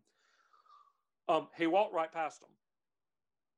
Huh. And when a, a, a, member of his entourage prodded him about passing up what was obviously being offered, he said, quote, girls like that do nothing for me. Huh. And he said he said that he would have felt awful about himself if he'd had sex with them. Did he tell him to call Bonaducci? Because that would have been awesome. He probably, I, I you know, it, it, that's not uh, was not specifically said in the story. I'm sure David would have showed up had he been. I mean, it's always nice to know that you have a pitch hitter. yeah, exactly. Right, right. You call in the Bonaduce. You're Cassidy adjacent. Yeah. right. um, but he said basically that he would have felt he would have felt awful about himself if he had had sex with them. Wow. Interesting. Um, now it also detailed that a member of his entourage felt bad for him, gave them a room, and that they ended up following him the next day. So it actually turned like kind of creepy, scary. Oh yeah. It's a horrible yeah. start. Um, the story detailed uh, the panic and the riots at his show, and it, they laid out the, uh, what happened at a concert in Cleveland, where security was apparently completely overrun and Cassidy was mobbed, like a literal mob of women got to Cassidy backstage. Like they they bull rushed security, which was apparently pretty lax that evening, and they actually got to him, and he was petrified. I can imagine. Yeah. So do you know how he escaped? This part was actually kind of funny. He said that a member of the Monkees' entourage had taught him a technique of getting down on all fours and crawling out of those kind of situations because he said he said it's really weird. He said what they wanted was that they they're grabbing at my hair. Whoa. They want my hair. They're grab they like like yanking out. He said so suddenly when you're below their the level of their knees and you're you're you're crawling. He said like they didn't know what to do, and that's how he was able to get away from this. And it's almost funny, like well. What man would not want to be mobbed by women? And it's like, no, it was like really a dangerous situation where they're they're they're mobbing him and yanking his hair out and stuff. I'm, yeah, I mean that's terrifying. That's and you've got no safety. Yeah, none at that point. For that episode of uh, or that edition of Rolling Stone, he posed almost completely naked on the cover in a picture taken by famous photographer uh, Anne Leibovitz. Yeah, Annie Leibovitz also did the fame. I mean, she's she's done a ton. I mean, she's she's Yes. famous, but she did do Lennon. Now, Cassidy's quote people lost their ever loving minds when this this uh, edition of Rolling Stone hit newsstands. Um, Bonaduce, I saw an interview with him where he was like, you know, there were things he said in that interview that the only conclusion you can draw is that he wanted to be fired. He was ready for everything to be over with. Like like he wanted the Partridge Family producers and everybody who was handling his career to be outraged and taken aback and to and to, to fire him. Like there's no other conclusion you could come to. But other than a couple of um, of of his quote people losing their minds, it did not put a single dent into Cassidy mania. Hmm. Which which the reason he's almost crying out in, in this article, like, I'm not the guy you see on TV. I'm not the guy you hear on these records. That's not me. This is me. The guy who's drunk and high and tired and worn out and having sex with women, but not those two because they're creepy necessarily. And but he wanted people. I want the people people to see the real me. Now, now, And- question: We're we're only in like 1972, right? Right. This has only been going on for two years. Right. But he's already tired of it and wants to move on. And Bonaduce said, like, uh, like if you read that article, and if you and and and, I've re- I read the whole thing. It's a really long read. It's probably a ten thousand word article. Like it's it takes you an hour to read it. Very worthwhile. And that is, that is what it seems like. It's like I want to to take the image that everybody has of me and I want to destroy it. Like I want to blow it up. And I want to show you who I really am, which is not this sweet little 16 year old, the, the, the quote 16, 17 year old character I'm playing, who I'm not, I'm not the guy you see in the magazine whose little puppy dog is, is taking a bubble bath with me and all this stuff. I'm, I'm a grown man who likes having sex and smoking joints. There you go. It's almost like, it's like he wanted to torpedo his own image. But Kind of other like than- Michael Michael Phelps, right? sort of sort of who's who's who blew his up in South Carolina, of course. Because where, Yeah. else would you, where else would you have done that? um, but uh, honestly, other than a couple of his handlers and managers and people, nobody cared. And I don't know if it's just that his fans didn't read Rolling Stone or if they didn't care. But the show was even more popular in seasons two and three like Shit. like it did nothing to not only did it not diminish his popularity his popularity seemed to increase That's any publicity, right? I, I guess so cassidy for a time had to now this part was actually kind of scary he had to move to a holiday inn in hollywood with there being round the clock security in front of his door because there was a, a apparently a very legitimate kidnapping threat made against him Oh, jeez. like this this governor- was this was such a big deal that the fbi became involved so like the governor of Michigan kind of level of or, or beyond. It, it was credible enough that the FBI became involved and they said, you can't stay in your home anymore. Oh wow. They put him So in he had to move. He had to move to a Holiday Inn in Hollywood, and had to have which which there had to be security at the door like twenty four seven. He was never allowed to go anywhere without like armed security guards Oh. around him. wow.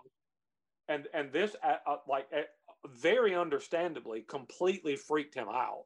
However, the FBI eventually concluded that he was in no danger of actually being kidnapped because he was literally never alone. But he felt that way more and more as things went along. He felt alone. He was. He said. He said that he felt extremely isolated and withdrawn.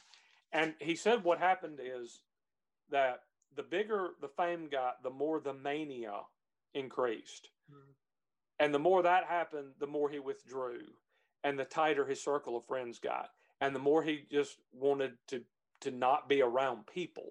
So it, it's it's a it's a weird dichotomy that you're literally never alone. There are always people around you. You have millions of people watching you on television. You're performing in front of tens of thousands of fans. You're you're surrounded by more people than almost any other person is, but you feel completely alone and isolated. That that's that's kind of the, the picture that, that that is painted is that he was this this almost a prisoner of his own success, sort Well, of. that at that point, at that point, it seems like, uh, and this is this is pretty much for any celebrity, you don't know who your real friends are right. because this could be someone trying to get ahead, trying to get money, trying to get fame. Like you don't know who your real friends are. I would have said, you know, if if I were Cassidy, I would probably trust Hyman, and that would be it. Like that would be Mhm. my friend. That's my friend. And And I want to tell you that, that that's a very good, very very astute on your point. Hyman remains friends with him throughout his lifetime. Huh. that's and great. and so at a certain point, um, you know, he and Hyman were, were roommates. They were best friends. Even once Cassidy made it, and he buys like a big, nice house and all this stuff, Hyman would live in the guest cottage, but Hyman never sponged off of him. Hyman always worked, had his own money, had his own job, totally independent. Didn't didn't ask Cassidy for a thing. See, that's that's that's excellent. That's the real friend. That's the- my friend. the, the only the extent to which he ever quote cashed in on Cassidy Mania was when David asked him to to like sell merchandise at his concerts. But even that even that was benefiting David too. It's not like he was sponging off of him. He was working Right. At, at that point, right? So that's actually a really good call. That that's probably the guy you should trust. The guy you've been Yeah, buddies with I since you were in in high school. Yeah, it's pre and like because at this point, you know, I have worked on shows in the past where you start to feel like family with the other cast members, Mm-hmm. and you know, it's that that's that's kind of the family that you can trust. And anything beyond that, like you you you hit a certain point in fame where people are just like, you have your entourage, and then you have the hangers on, and then you have the people that are trying to drain you and then hmm. you have the people that are there just to say they they just to say they had sex with you Yep. Yeah. That's that's a point of pride like oh i you know that's the Gosh, whole if you I- get groupies You know, if I had a nickel for every woman who, who claimed she had sex with me, gosh, I'd have 10 or 15 cents probably.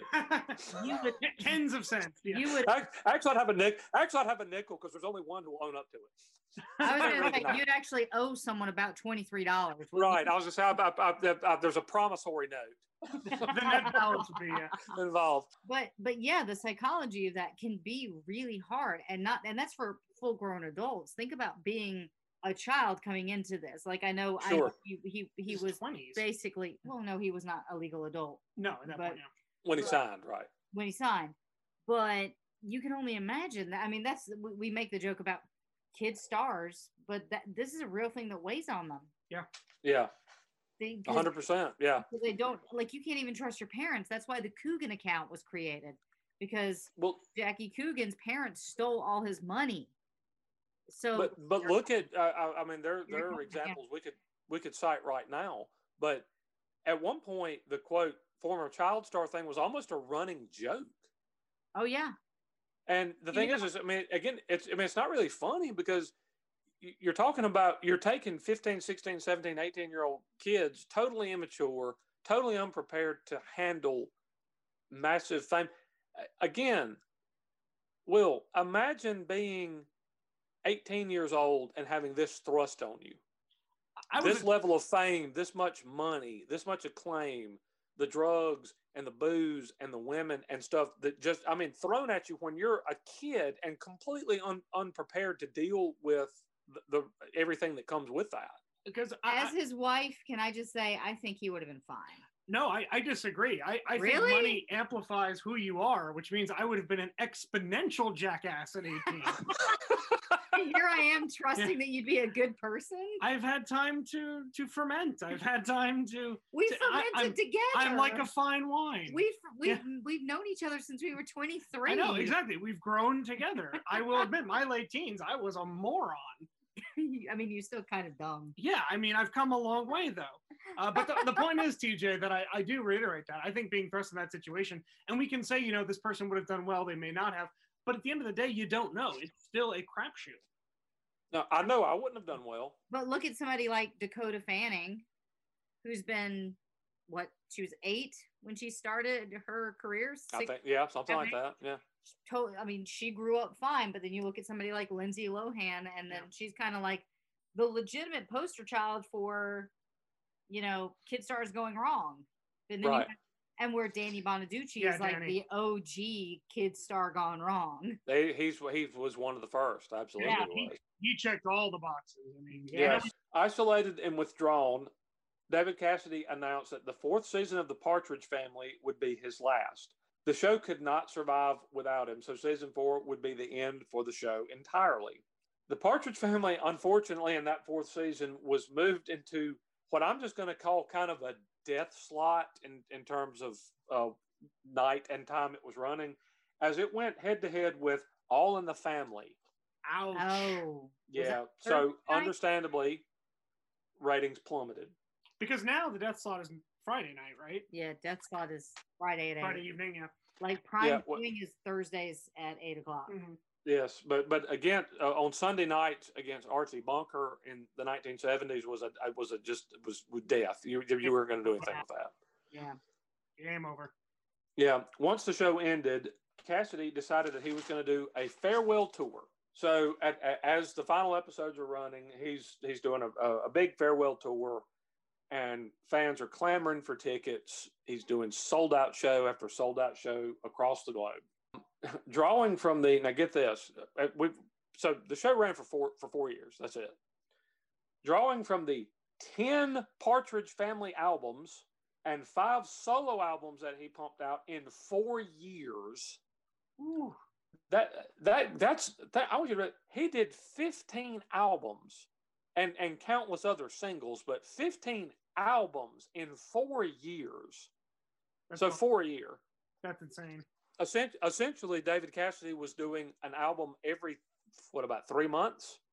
I Yeah, guess. could. Yeah. Um, but he's on this he's on this big farewell concert tour and it's, it's sold out night after night. The next to last show was at London's White City Stadium. Unfortunately, nearly 800 fans, almost all young females, were injured in a crush for the stage. A photographer on the the, behind the music episode was reading from a, basically a diary that he kept, and he he compared it to Vietnam. Wow. That there were 800 young women laid out on stretchers and eh, basically anything they could find to, to put the injured on. Jeez. And and Cassidy said, you know, here I am. I I just I want to go out and perform for for people. I was good at it. I enjoyed doing it. They wanted to see me. How did it get to this? It's a fair question. Right, where there, there's almost there's almost literally like a casualty count at the end of every show. Well, how many people got hurt tonight? Yeah. And he's like, I'm, I'm just, I'm out here just playing like uh, singing pop music for, for girls. Like, how, how did we get to where people are getting injured? This is ridiculous. But it actually ended up getting worse than that. Among the nearly 800 fans who was injured, at that uh, concert in London was a 14 year old girl named Bernadette Whelan. She ended up being taken to Hammersmith Hospital uh, unconscious, and she never regained consciousness. Oh, jeez. She died four days after the show. Jeez. Unbelievable. Now, it was later revealed that she may have had a heart condition, but regardless, Cassidy was understandably heartbroken. And in an interview I saw, he basically said, All this girl wanted to do in the world was come see me perform in a concert, and she died. And obviously, it's not his fault that it happened. You, you can blame people overreacting or or terrible security or whatever but he he he took it almost like it was his fault you know he he played one more concert after that it was I, I think either the day she was buried or the day afterward he did not go to her funeral because he did not want to turn it into a circus he did call the family and talked to them he did send flowers and all that kind of stuff but he go went out and performed his his last ever concert and he said when it was over, he walked off the stage. He said, and I was looking back at basically five years, and he got on a helicopter and flew away. And he looked at what he said was kind of a mess behind him of just a, a, a, a, mammoth swath of people. And he said, whew, he was relieved. Wow. You would think like, oh gosh, that my, my career is ending. This is terrible. He, he said he could not have been, he couldn't have been happier Wow. Yeah. it was he said it was it was a relief to, to have that done and over and behind him the thing was that I I just get this overall sensation that he didn't want it yeah ever. Yeah. He got he got into something because he's like, oh, I want to make money, and then not realizing what went with that. You know? yeah and then and that's not not saying that that's any fault of his. I'm not victim blaming, but Right. there's, a, there's a lot that goes into. I mean, heck, there's a lot that goes into this podcast. I mean, we've got like eight thousand listeners, whatever. You know, we there's work that we have to do that I wasn't prepared to do. You know, we have to answer questions, uh, be present at meetings for our network and doing our social media and doing you know i i wasn't aware that we had to do all this stuff that goes with it. I can't even imagine what that was like for a kid. Yeah.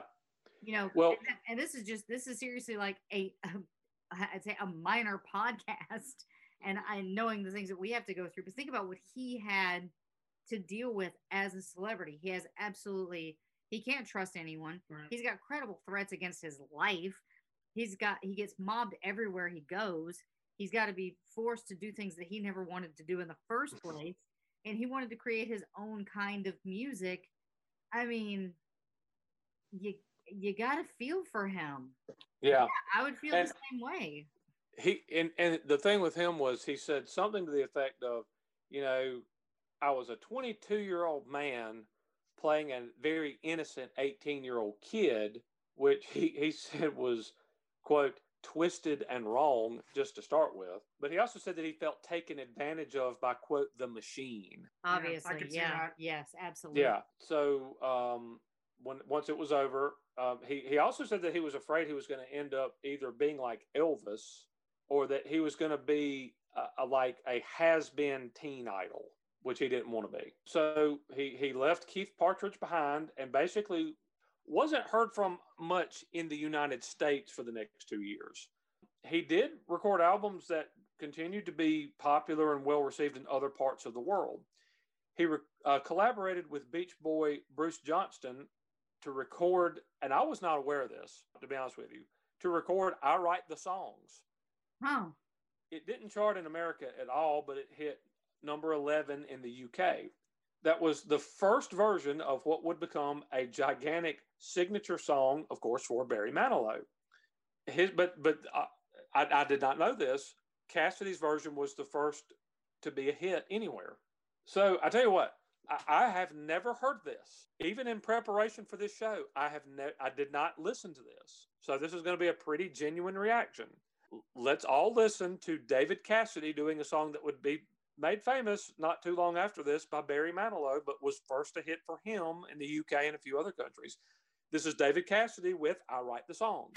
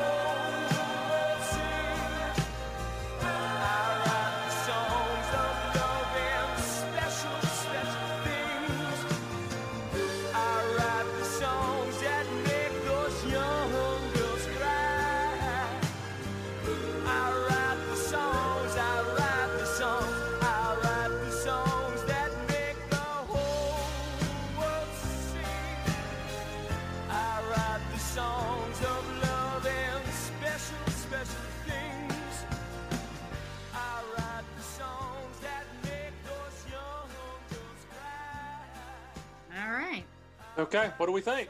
I, you know what? I love David Cassidy, so I've got I have no notes. it doesn't. It does not sound too far removed from Barry Manilow's. No, it doesn't. It, does- that, that's kind of what I thought. It's not tremendously different than the, the version that most people are familiar with. Yeah, and I know we were talking during the break, and I said vocally it sounds a lot like George Michael. I hear that. I actually can hear that a little bit. I even pick up a very slight undertone of Billy Joel. I could see that too. Yeah. Okay. Little bit, a little Yeah. bit. Like turnstiles. Yes, Yeah. definitely. Yeah, turnstile. Oh, good, good pull there. Thank you. There's no Joel. Okay, so at this point, Cassidy is kind of an uh, he's kind of disappeared from the scene in America, but he's still having some you know hits, uh, i.e., in the UK with this song. Unfortunately, right around this time, something else comes up that is extremely uh, painful for him. We talked about how he had some unresolved issues with his father, Jack. That the two of them, he- he never felt like he got the love and respect from his father that he really craved. And unfortunately, there would never be a reconciliation. That's a shame. Jack Cassidy divorced Shirley Jones in 1975, and he was drinking extremely heavily by this time, per David's retelling. On December 11th, 1976, he asked Shirley Jones to meet him for a few drinks. She declined. He asked another woman to come out and drink with him, but she also declined. So he supposedly hit multiple bars in West Hollywood and drank fairly heavily at all of them and returned home alone and intoxicated. In the early morning hours of December 12th, Jack Cassidy lit a cigarette and fell asleep on his Naugahyde couch. Oh no.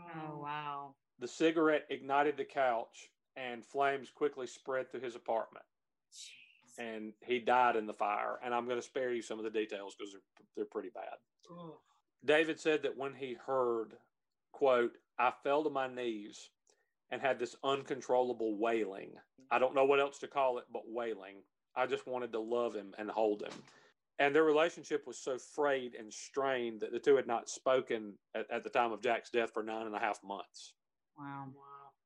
And and again, David said this went back to the fact that maybe Jack was a little bit resentful of him or jealous because David had had had reached, uh, I mean, untold levels of fame and wealth and fortune and success and everything. And al- I mean, although Jack was a very well respected, you know, actor and performer, he he never got to the level that his son did in in terms of success as it is defined in that industry. So, and I'm just going to tell you, I'm, I, there's there's a lot of stuff about Jack Cassidy I'm leaving out. He will be a really interesting episode one day for for one of us to tackle Huh. because there's there's a there's a lot there's a lot going on in that guy's life. I feel like I should take that since he was Broadway. Yeah. Yeah. Uh, well, if you do a little just just if you just read what it has about him on Wikipedia, you'll be like, oh yeah, doing this one. okay, fair enough. but yeah, he said that he fell to his knees and just that was just uncontrollable wailing because he just he he that, because that reconciliation never happened. Trying to give his life some direction, David did get married in 1977 to a, a woman named Kay Lenz, and he began pursuing some more serious acting roles. And you could maybe think look at that in terms of ones that he thought that would have made his dad proud, possibly. If if he if his dad was flipping about him being Keith Partridge, well, maybe if he was doing some some heavier stuff, that it would have made his dad proud of him. That that's certainly one way that you could interpret you know, him going that direction in nineteen uh, you know less than a year uh, after his father passed away. He starred uh, in an episode of Police Story in 1978, for which he was nominated for an Emmy. Based on that success, NBC ordered a series called David Cassidy Man Undercover. It lasted 13 episodes. And Cassidy said that he feels like it- was not a success because of a couple of reasons. One, the scripts were really bad. Yeah. But he, he also said that there was a, a big segment of his fan base who just would not accept him as anything but Keith Partridge. I could see that. Yeah. Yeah. Now, now the funny thing is, I, I did read up about this show a little bit. the The idea behind this show was basically lifted and used in a successful show about six years later called Twenty One Jump Street. Hey, I loved that show. Yeah. So it, it was basically he's an undercover detective playing a high school student, is kind of what the show was about, which is pretty much what 21 Jump Street was. Yep. Hard to believe that we're talking, well, I guess if he was, um I'm trying to say what, what the year is, 78. No, uh, 21 Jump Street was actually 87. So about nine years later. And, uh, but for some reason, when I'm, we're talking 1978, I'm not thinking that Fox is going to exist in nine years. but there we are Yeah. The uh, that show was uh, like I said, it was canceled after only a 13 week run. Cassidy said that he did not handle that the failure very well. He had not handled success well generally, and so now he's dealing with failure for one of the first times. And he said, "quote I started drinking pretty heavily, getting numb, despite having earned about eight million dollars." Or having that much in the bank at one point during the height of his Partridge family success, people that he had trusted either squandered or ran off with most of his money. He said that at one point in the early 1980s, he had about $2,000 in cash and more than $800,000 worth of debt. Oh, Yeah. He said, and quote, no prospect of work. Yikes! What what year is this? We're talking about 81, 82 by this time. Holy crap! Wow. Yeah. So I'm- 80s I am going to pull that number because he's Yeah. eight hundred thousand. He was eight. He said he had two. He had about two grand cash money in his pocket and about eight hundred thousand dollars in debt in 1980. in in nineteen eighty one or two ish. Yeah, early eighties. Holy Oh, lord! Whoa. It is the equivalent today of roughly 2.5 million dollars. Woo! What was this debt? Was it like mortgages? I mean, what was it? Uh, uh, well, yeah. Apparently, you know, he had he had earned a ton of money, yeah, for sure. but but just like Billy Joel and just like a lot of other people we could mention, he trusted people he probably should not have trusted. Yeah, which Billy Joel he- he, admitted to. Right, and, and- but you know, if you're a, a young kid, you're a musician, an actor, you're not necessarily. I mean, finance is not your expertise. Correct. You don't know how to handle money. You don't know how to invest. You don't know how to. You don't understand the stock market and things like that. So you you you entrust people who perhaps you shouldn't, Correct. Yeah. and that's what happened to him. I, I, it, to hear him tell it, a lot of them invested his money foolishly, and some of them just stole it from him and and left him holding the bag to the tune of eight hundred thousand dollars worth of debt, which you know translates to about two and a half million dollars worth of debt now. Correct. Um, but he said the bad part is that at this point he had really had no prospect of work. Even to make things worse, he and Kay divorced at the same time. He said, "quote I became a recluse. I was good at it." He ended up having to crash on Sam Hyman's couch, The guy who used to live in his back. who lived in his guest cottage. Yes. So he basically has to go crawling to his friend and and and crash on his couch. And I saw an interview where he said, "You want to know how how?" He said, "How low was I?" He said, "Laying on the street, licking the curb. How low is that?" Oh God. Now, I don't think not- he was that is not- literally licking a curb, which I imagine, you know, would taste like pee and car exhaust. but uh, figuratively, he, he, he, like, that's how I was as low as you could possibly be. I was completely broke. I was a former millionaire who was ha- having to crash on his buddy's couch.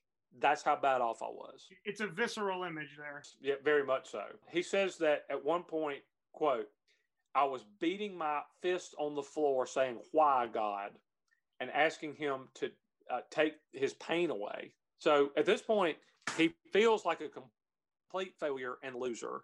And he's he says there was a point where he was literally beating his fists on the floor, crying out to God to take his pain away, which is, you know, I mean, when you're flat broke, your wife has left you, you have no career and no prospects, and you're you're you're crying out to God, God, just what about? And he said, I, I know I've done a lot of bad things. I'm sorry, but please just take this burden off of me.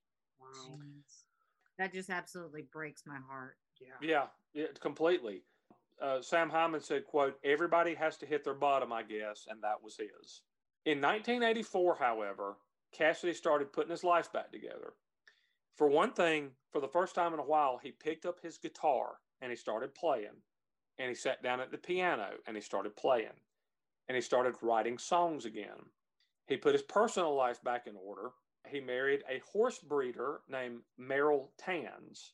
He also recorded the single The Last Kiss, which featured background vocals by George Michael. Interesting. No. You said that he sounded like George Michael uh, earlier. Things really turned around when he starred in Joseph and the Amazing Technicolor Dreamcoat on Broadway. There you go. He was a success. That would He actually was a s- be taken up by another child star, which was Donny Osmond. uh, Donny Osmond. yeah, Donny Osmond. Yeah. Donny Osmond would pick that up too. But now I want you to think about the significance of what I just said to you. He was a success on Broadway, Yeah. just like his dad was. Yep. And he said that he thought of Jack every single night that he was on stage. Which makes me wonder if he's if he's David Cassidy doing Joseph in the Amazing Technicolor Dreamcoat. How long has stunt casting been a thing on Broadway? Because I never really paid attention to it until recently, which is weird because you guys know I've been a Broadway fan since I was like eight, because it was mm-hmm. the only other music my mom would let me listen to. And that's that. That's not true. You could listen to all the Lee Greenwood records that you wanted. You know, I'm proud to be an American. Uh, At least I know I'm free. any, any old stretch of blacktop will do. Wasn't that Lee Yep. Greenwood too? I Uh, think so. but yeah, like how long has stunt casting been a thing? Because they're they're they're not bringing him in on talent alone. They're bringing him in because they're, it's David He Cassidy, did Cassidy, yeah. Right. And it's and this is happening because Hugh Jackman came would come in on Broadway as the Music Man, and you've got anytime a show opens up, there's going to be a star in it, and that's there's that's even a pivotal plot twist on the TV show on NBC Smash, where they brought in Uma Thurman's character because they needed a name Star Power, yeah. and they needed star power. And so I'm wondering how long that lasted because you got to think they bring him in because he's David Cassidy as Joseph and Joseph and the Amazing Technicolor Dreamcoat.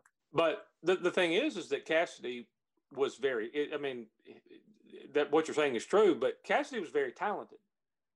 No question. I mean, he could, he could a hundred percent, I mean, carry the role and, and do everything that was required of him. Have you seen me freak out at every song we played of David Uh, no, you have. Uh, It's, it's been humorous.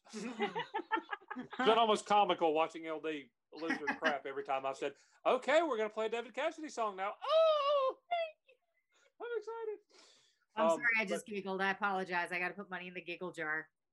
but but he said that that this was you know he was literally blocks from where he used to watch his dad perform and he said that every single night that he was on stage he thought about jack cassidy and hoped that his dad was proud of him um the, but the other thing is that and this was this was one of the most improbable things about his comeback that he ended up in musical theater maybe not a shock necessarily but in 1990 for the first time in almost 20 years, David Cassidy returned to the American Top 40 with a single called Lying to Myself. So that since that was the final chart hit of his life, let's hear that now. This is David Cassidy with his a big comeback hit from 1990 called Lying to Myself.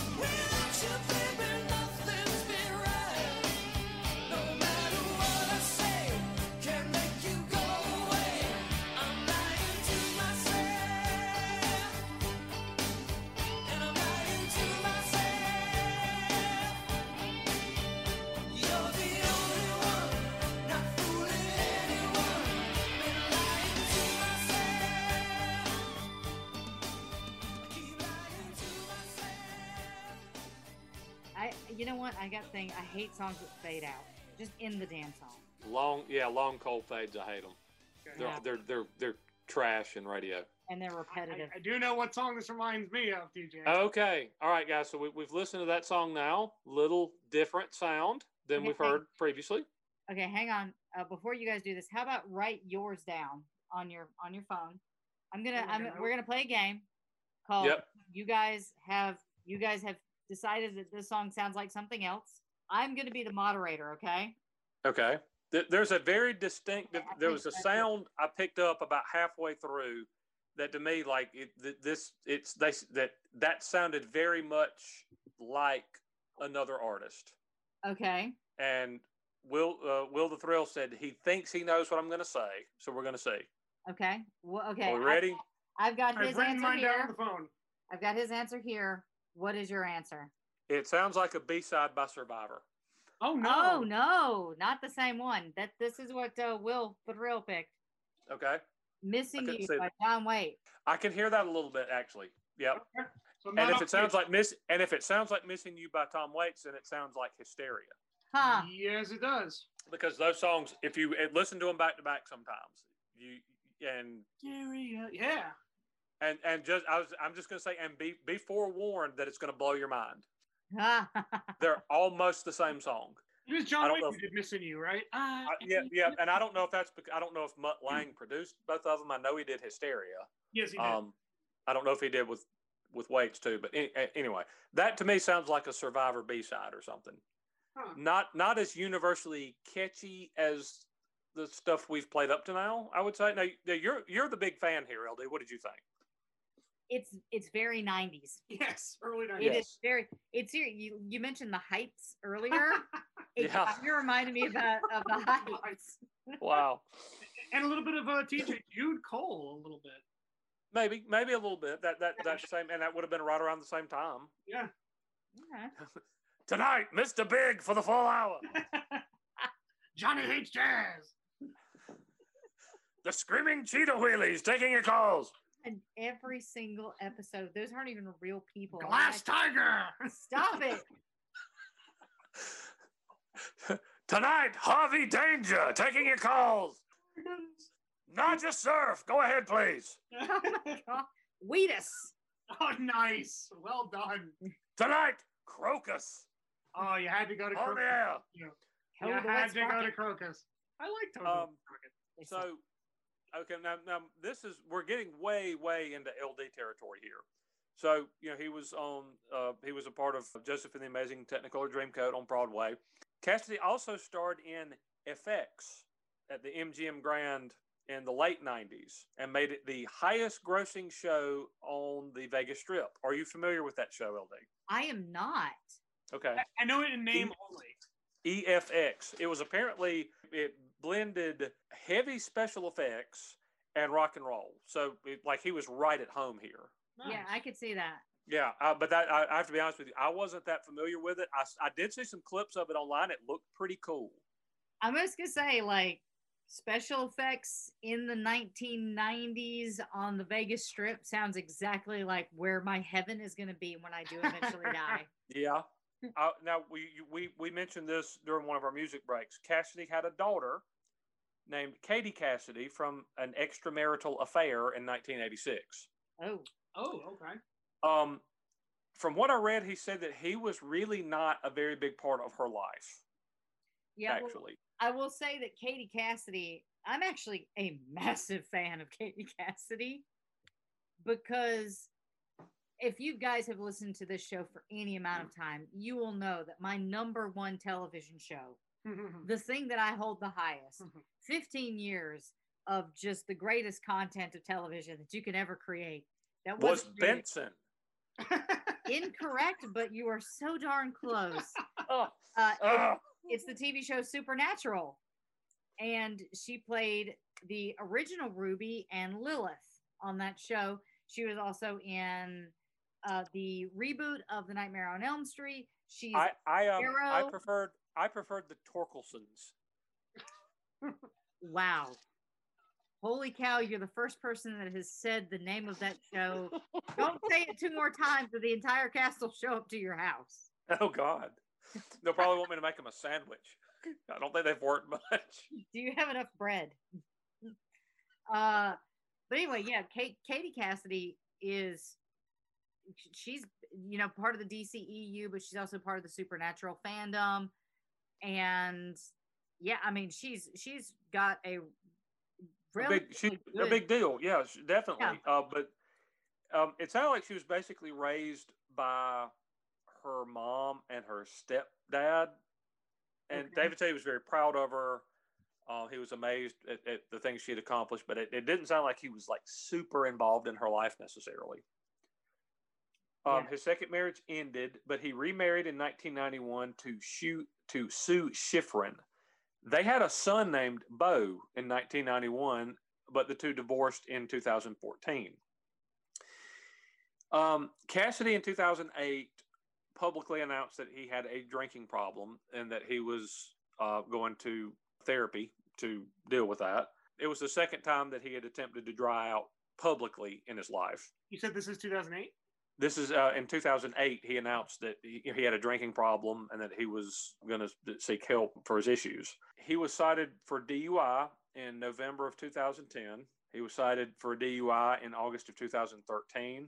He was cited with a DUI in January of 2014. And then he was charged with leaving the scene of an accident, driving with a suspended license, and other offenses in Florida in September of 2015. Oh wow.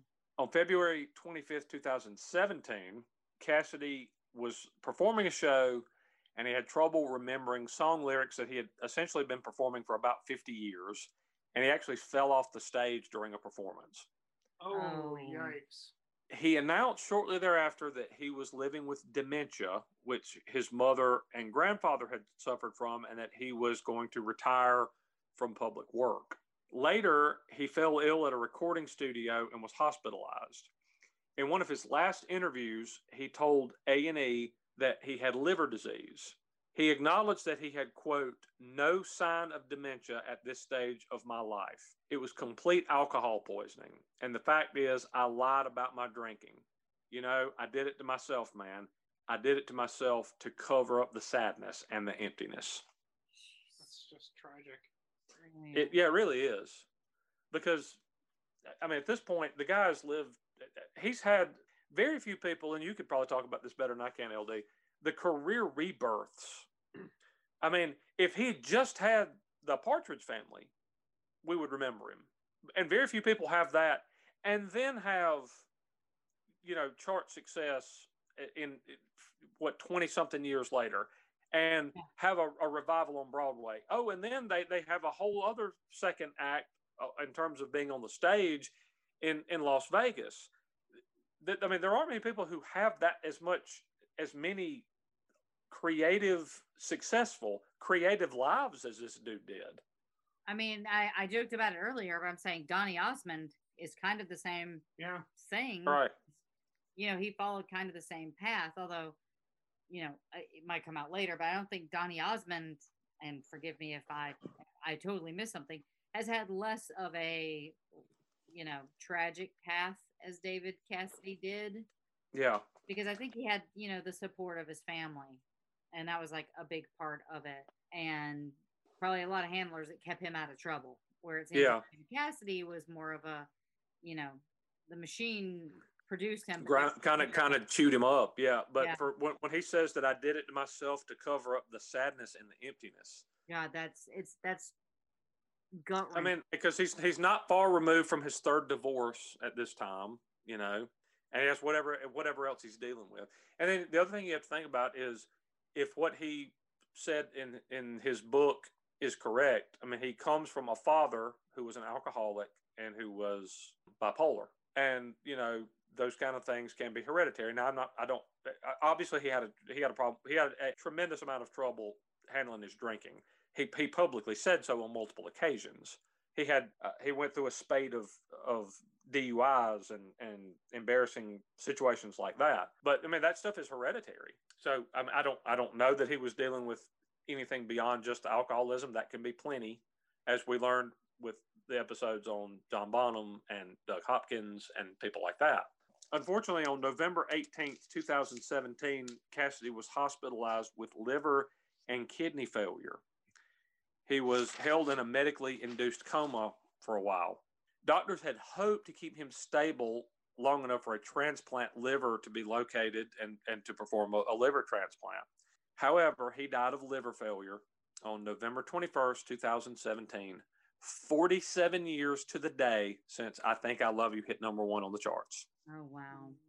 That- is that there's there's a there's there's a, a lot going on with with that date and with those two things matching up and all that kind of stuff and this could be a really sad ending if we let it be that because this is a person who obviously had some demons and some problems that that chased him for a long time because you know he talked about quote numbing himself with alcohol when he was deeply in debt in the early 1980s and then you know, he publicly announced not long after that that he was going to go into rehab and he was going to get himself well, and he did, and he backslid, and the, the problem kept coming up, and he, he dealt with a lot of things, uh, obviously, and uh, the, the the the love that he never felt that he got from his father, the respect that he never got from his dad for the accomplishments that that you know the milestones that he was reaching and stuff. So I mean, we we could we could wallow in, in some pretty sad stuff, but um, I actually want to end things on a little bit of an upbeat note, if we can do that. Please. I wanted the ending of this to not be quite so sad. So let's circle back just a tiny bit. I was happy to read that David Cassidy more than made peace with his past as Keith Partridge. He said, quote, I was just a passenger on the bus. It's nice to be driving that bus, he said in 1998. He also pointed out that he got to do and experience something that a literal handful of human beings ever have in the history of this planet.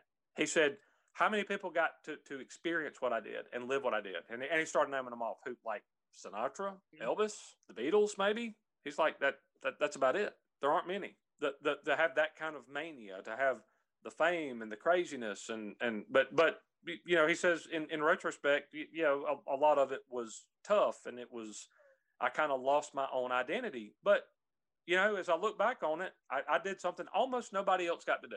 A, a, a literal handful of other human beings in the history of civilization have ever gotten to do this. And he appreciated it.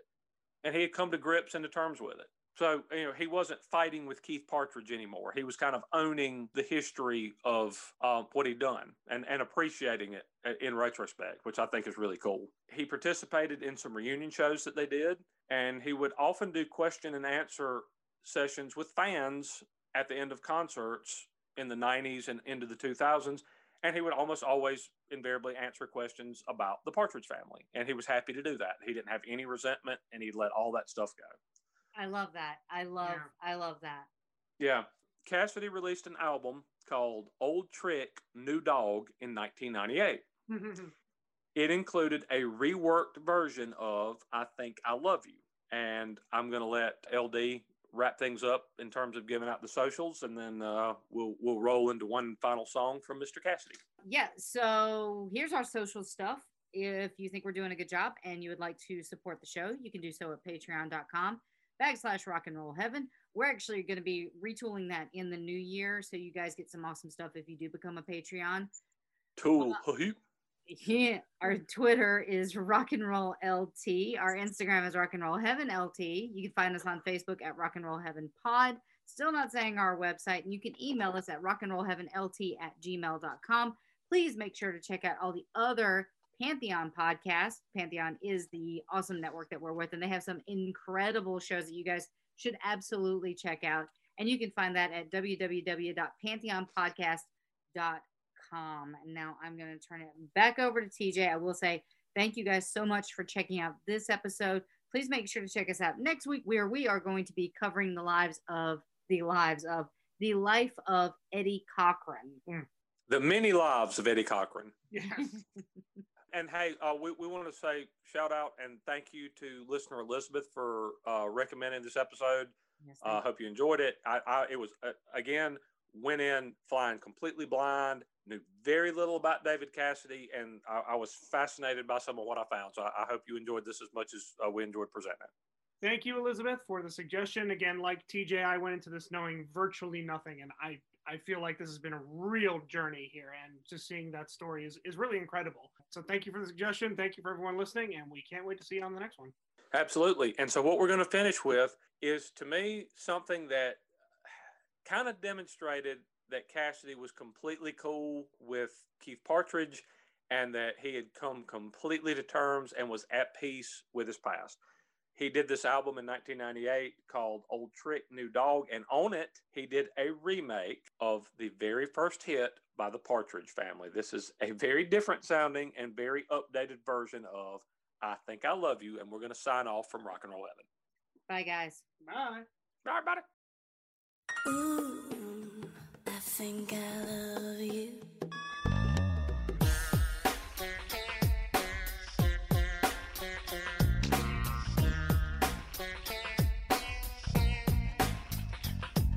I'm sleeping and right in the middle of a good dream. Like all at once I wake up from something that keeps knocking at my brain. Before I go insane, I hold my pillow to my head and spring up in my bed, screaming out the words I dread. I think I love you.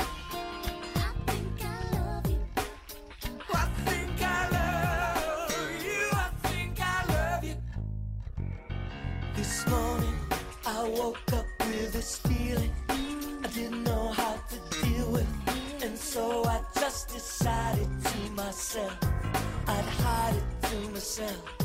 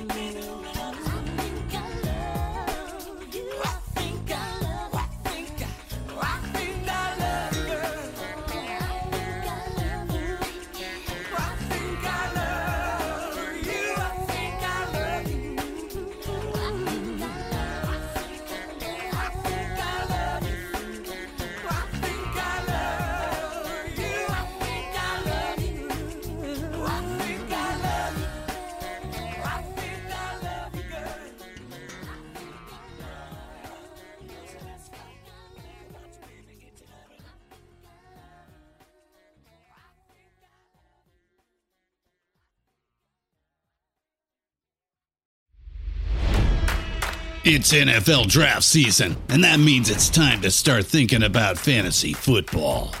FantasyPoints.com features industry leading experts and prognosticators using proprietary hand charted data to help you score more fantasy points. FantasyPoints.com is the place to go for whatever kind of fantasy football you play. Whether you play fantasy football, daily fantasy sports, or do a little bit of everything, Fantasy Points has the meticulously researched content to guide you to victory. And why wait for the fall? Fantasy Points also covers the new spring football league, the UFL. Join the guru, John Hansen, Scott Barrett, Joe Dolan, and other massive names in the fantasy football universe with an exclusive offer. Use code Pantheon for 15% off any fantasy points package, including the all in package, with access to every article, tool, and data nugget that Fantasy Points has to offer. That's fantasypoints.com and code Pantheon for 15% off at Fantasy Points. Fantasypoints.com. Code Pantheon. Score more fantasy points.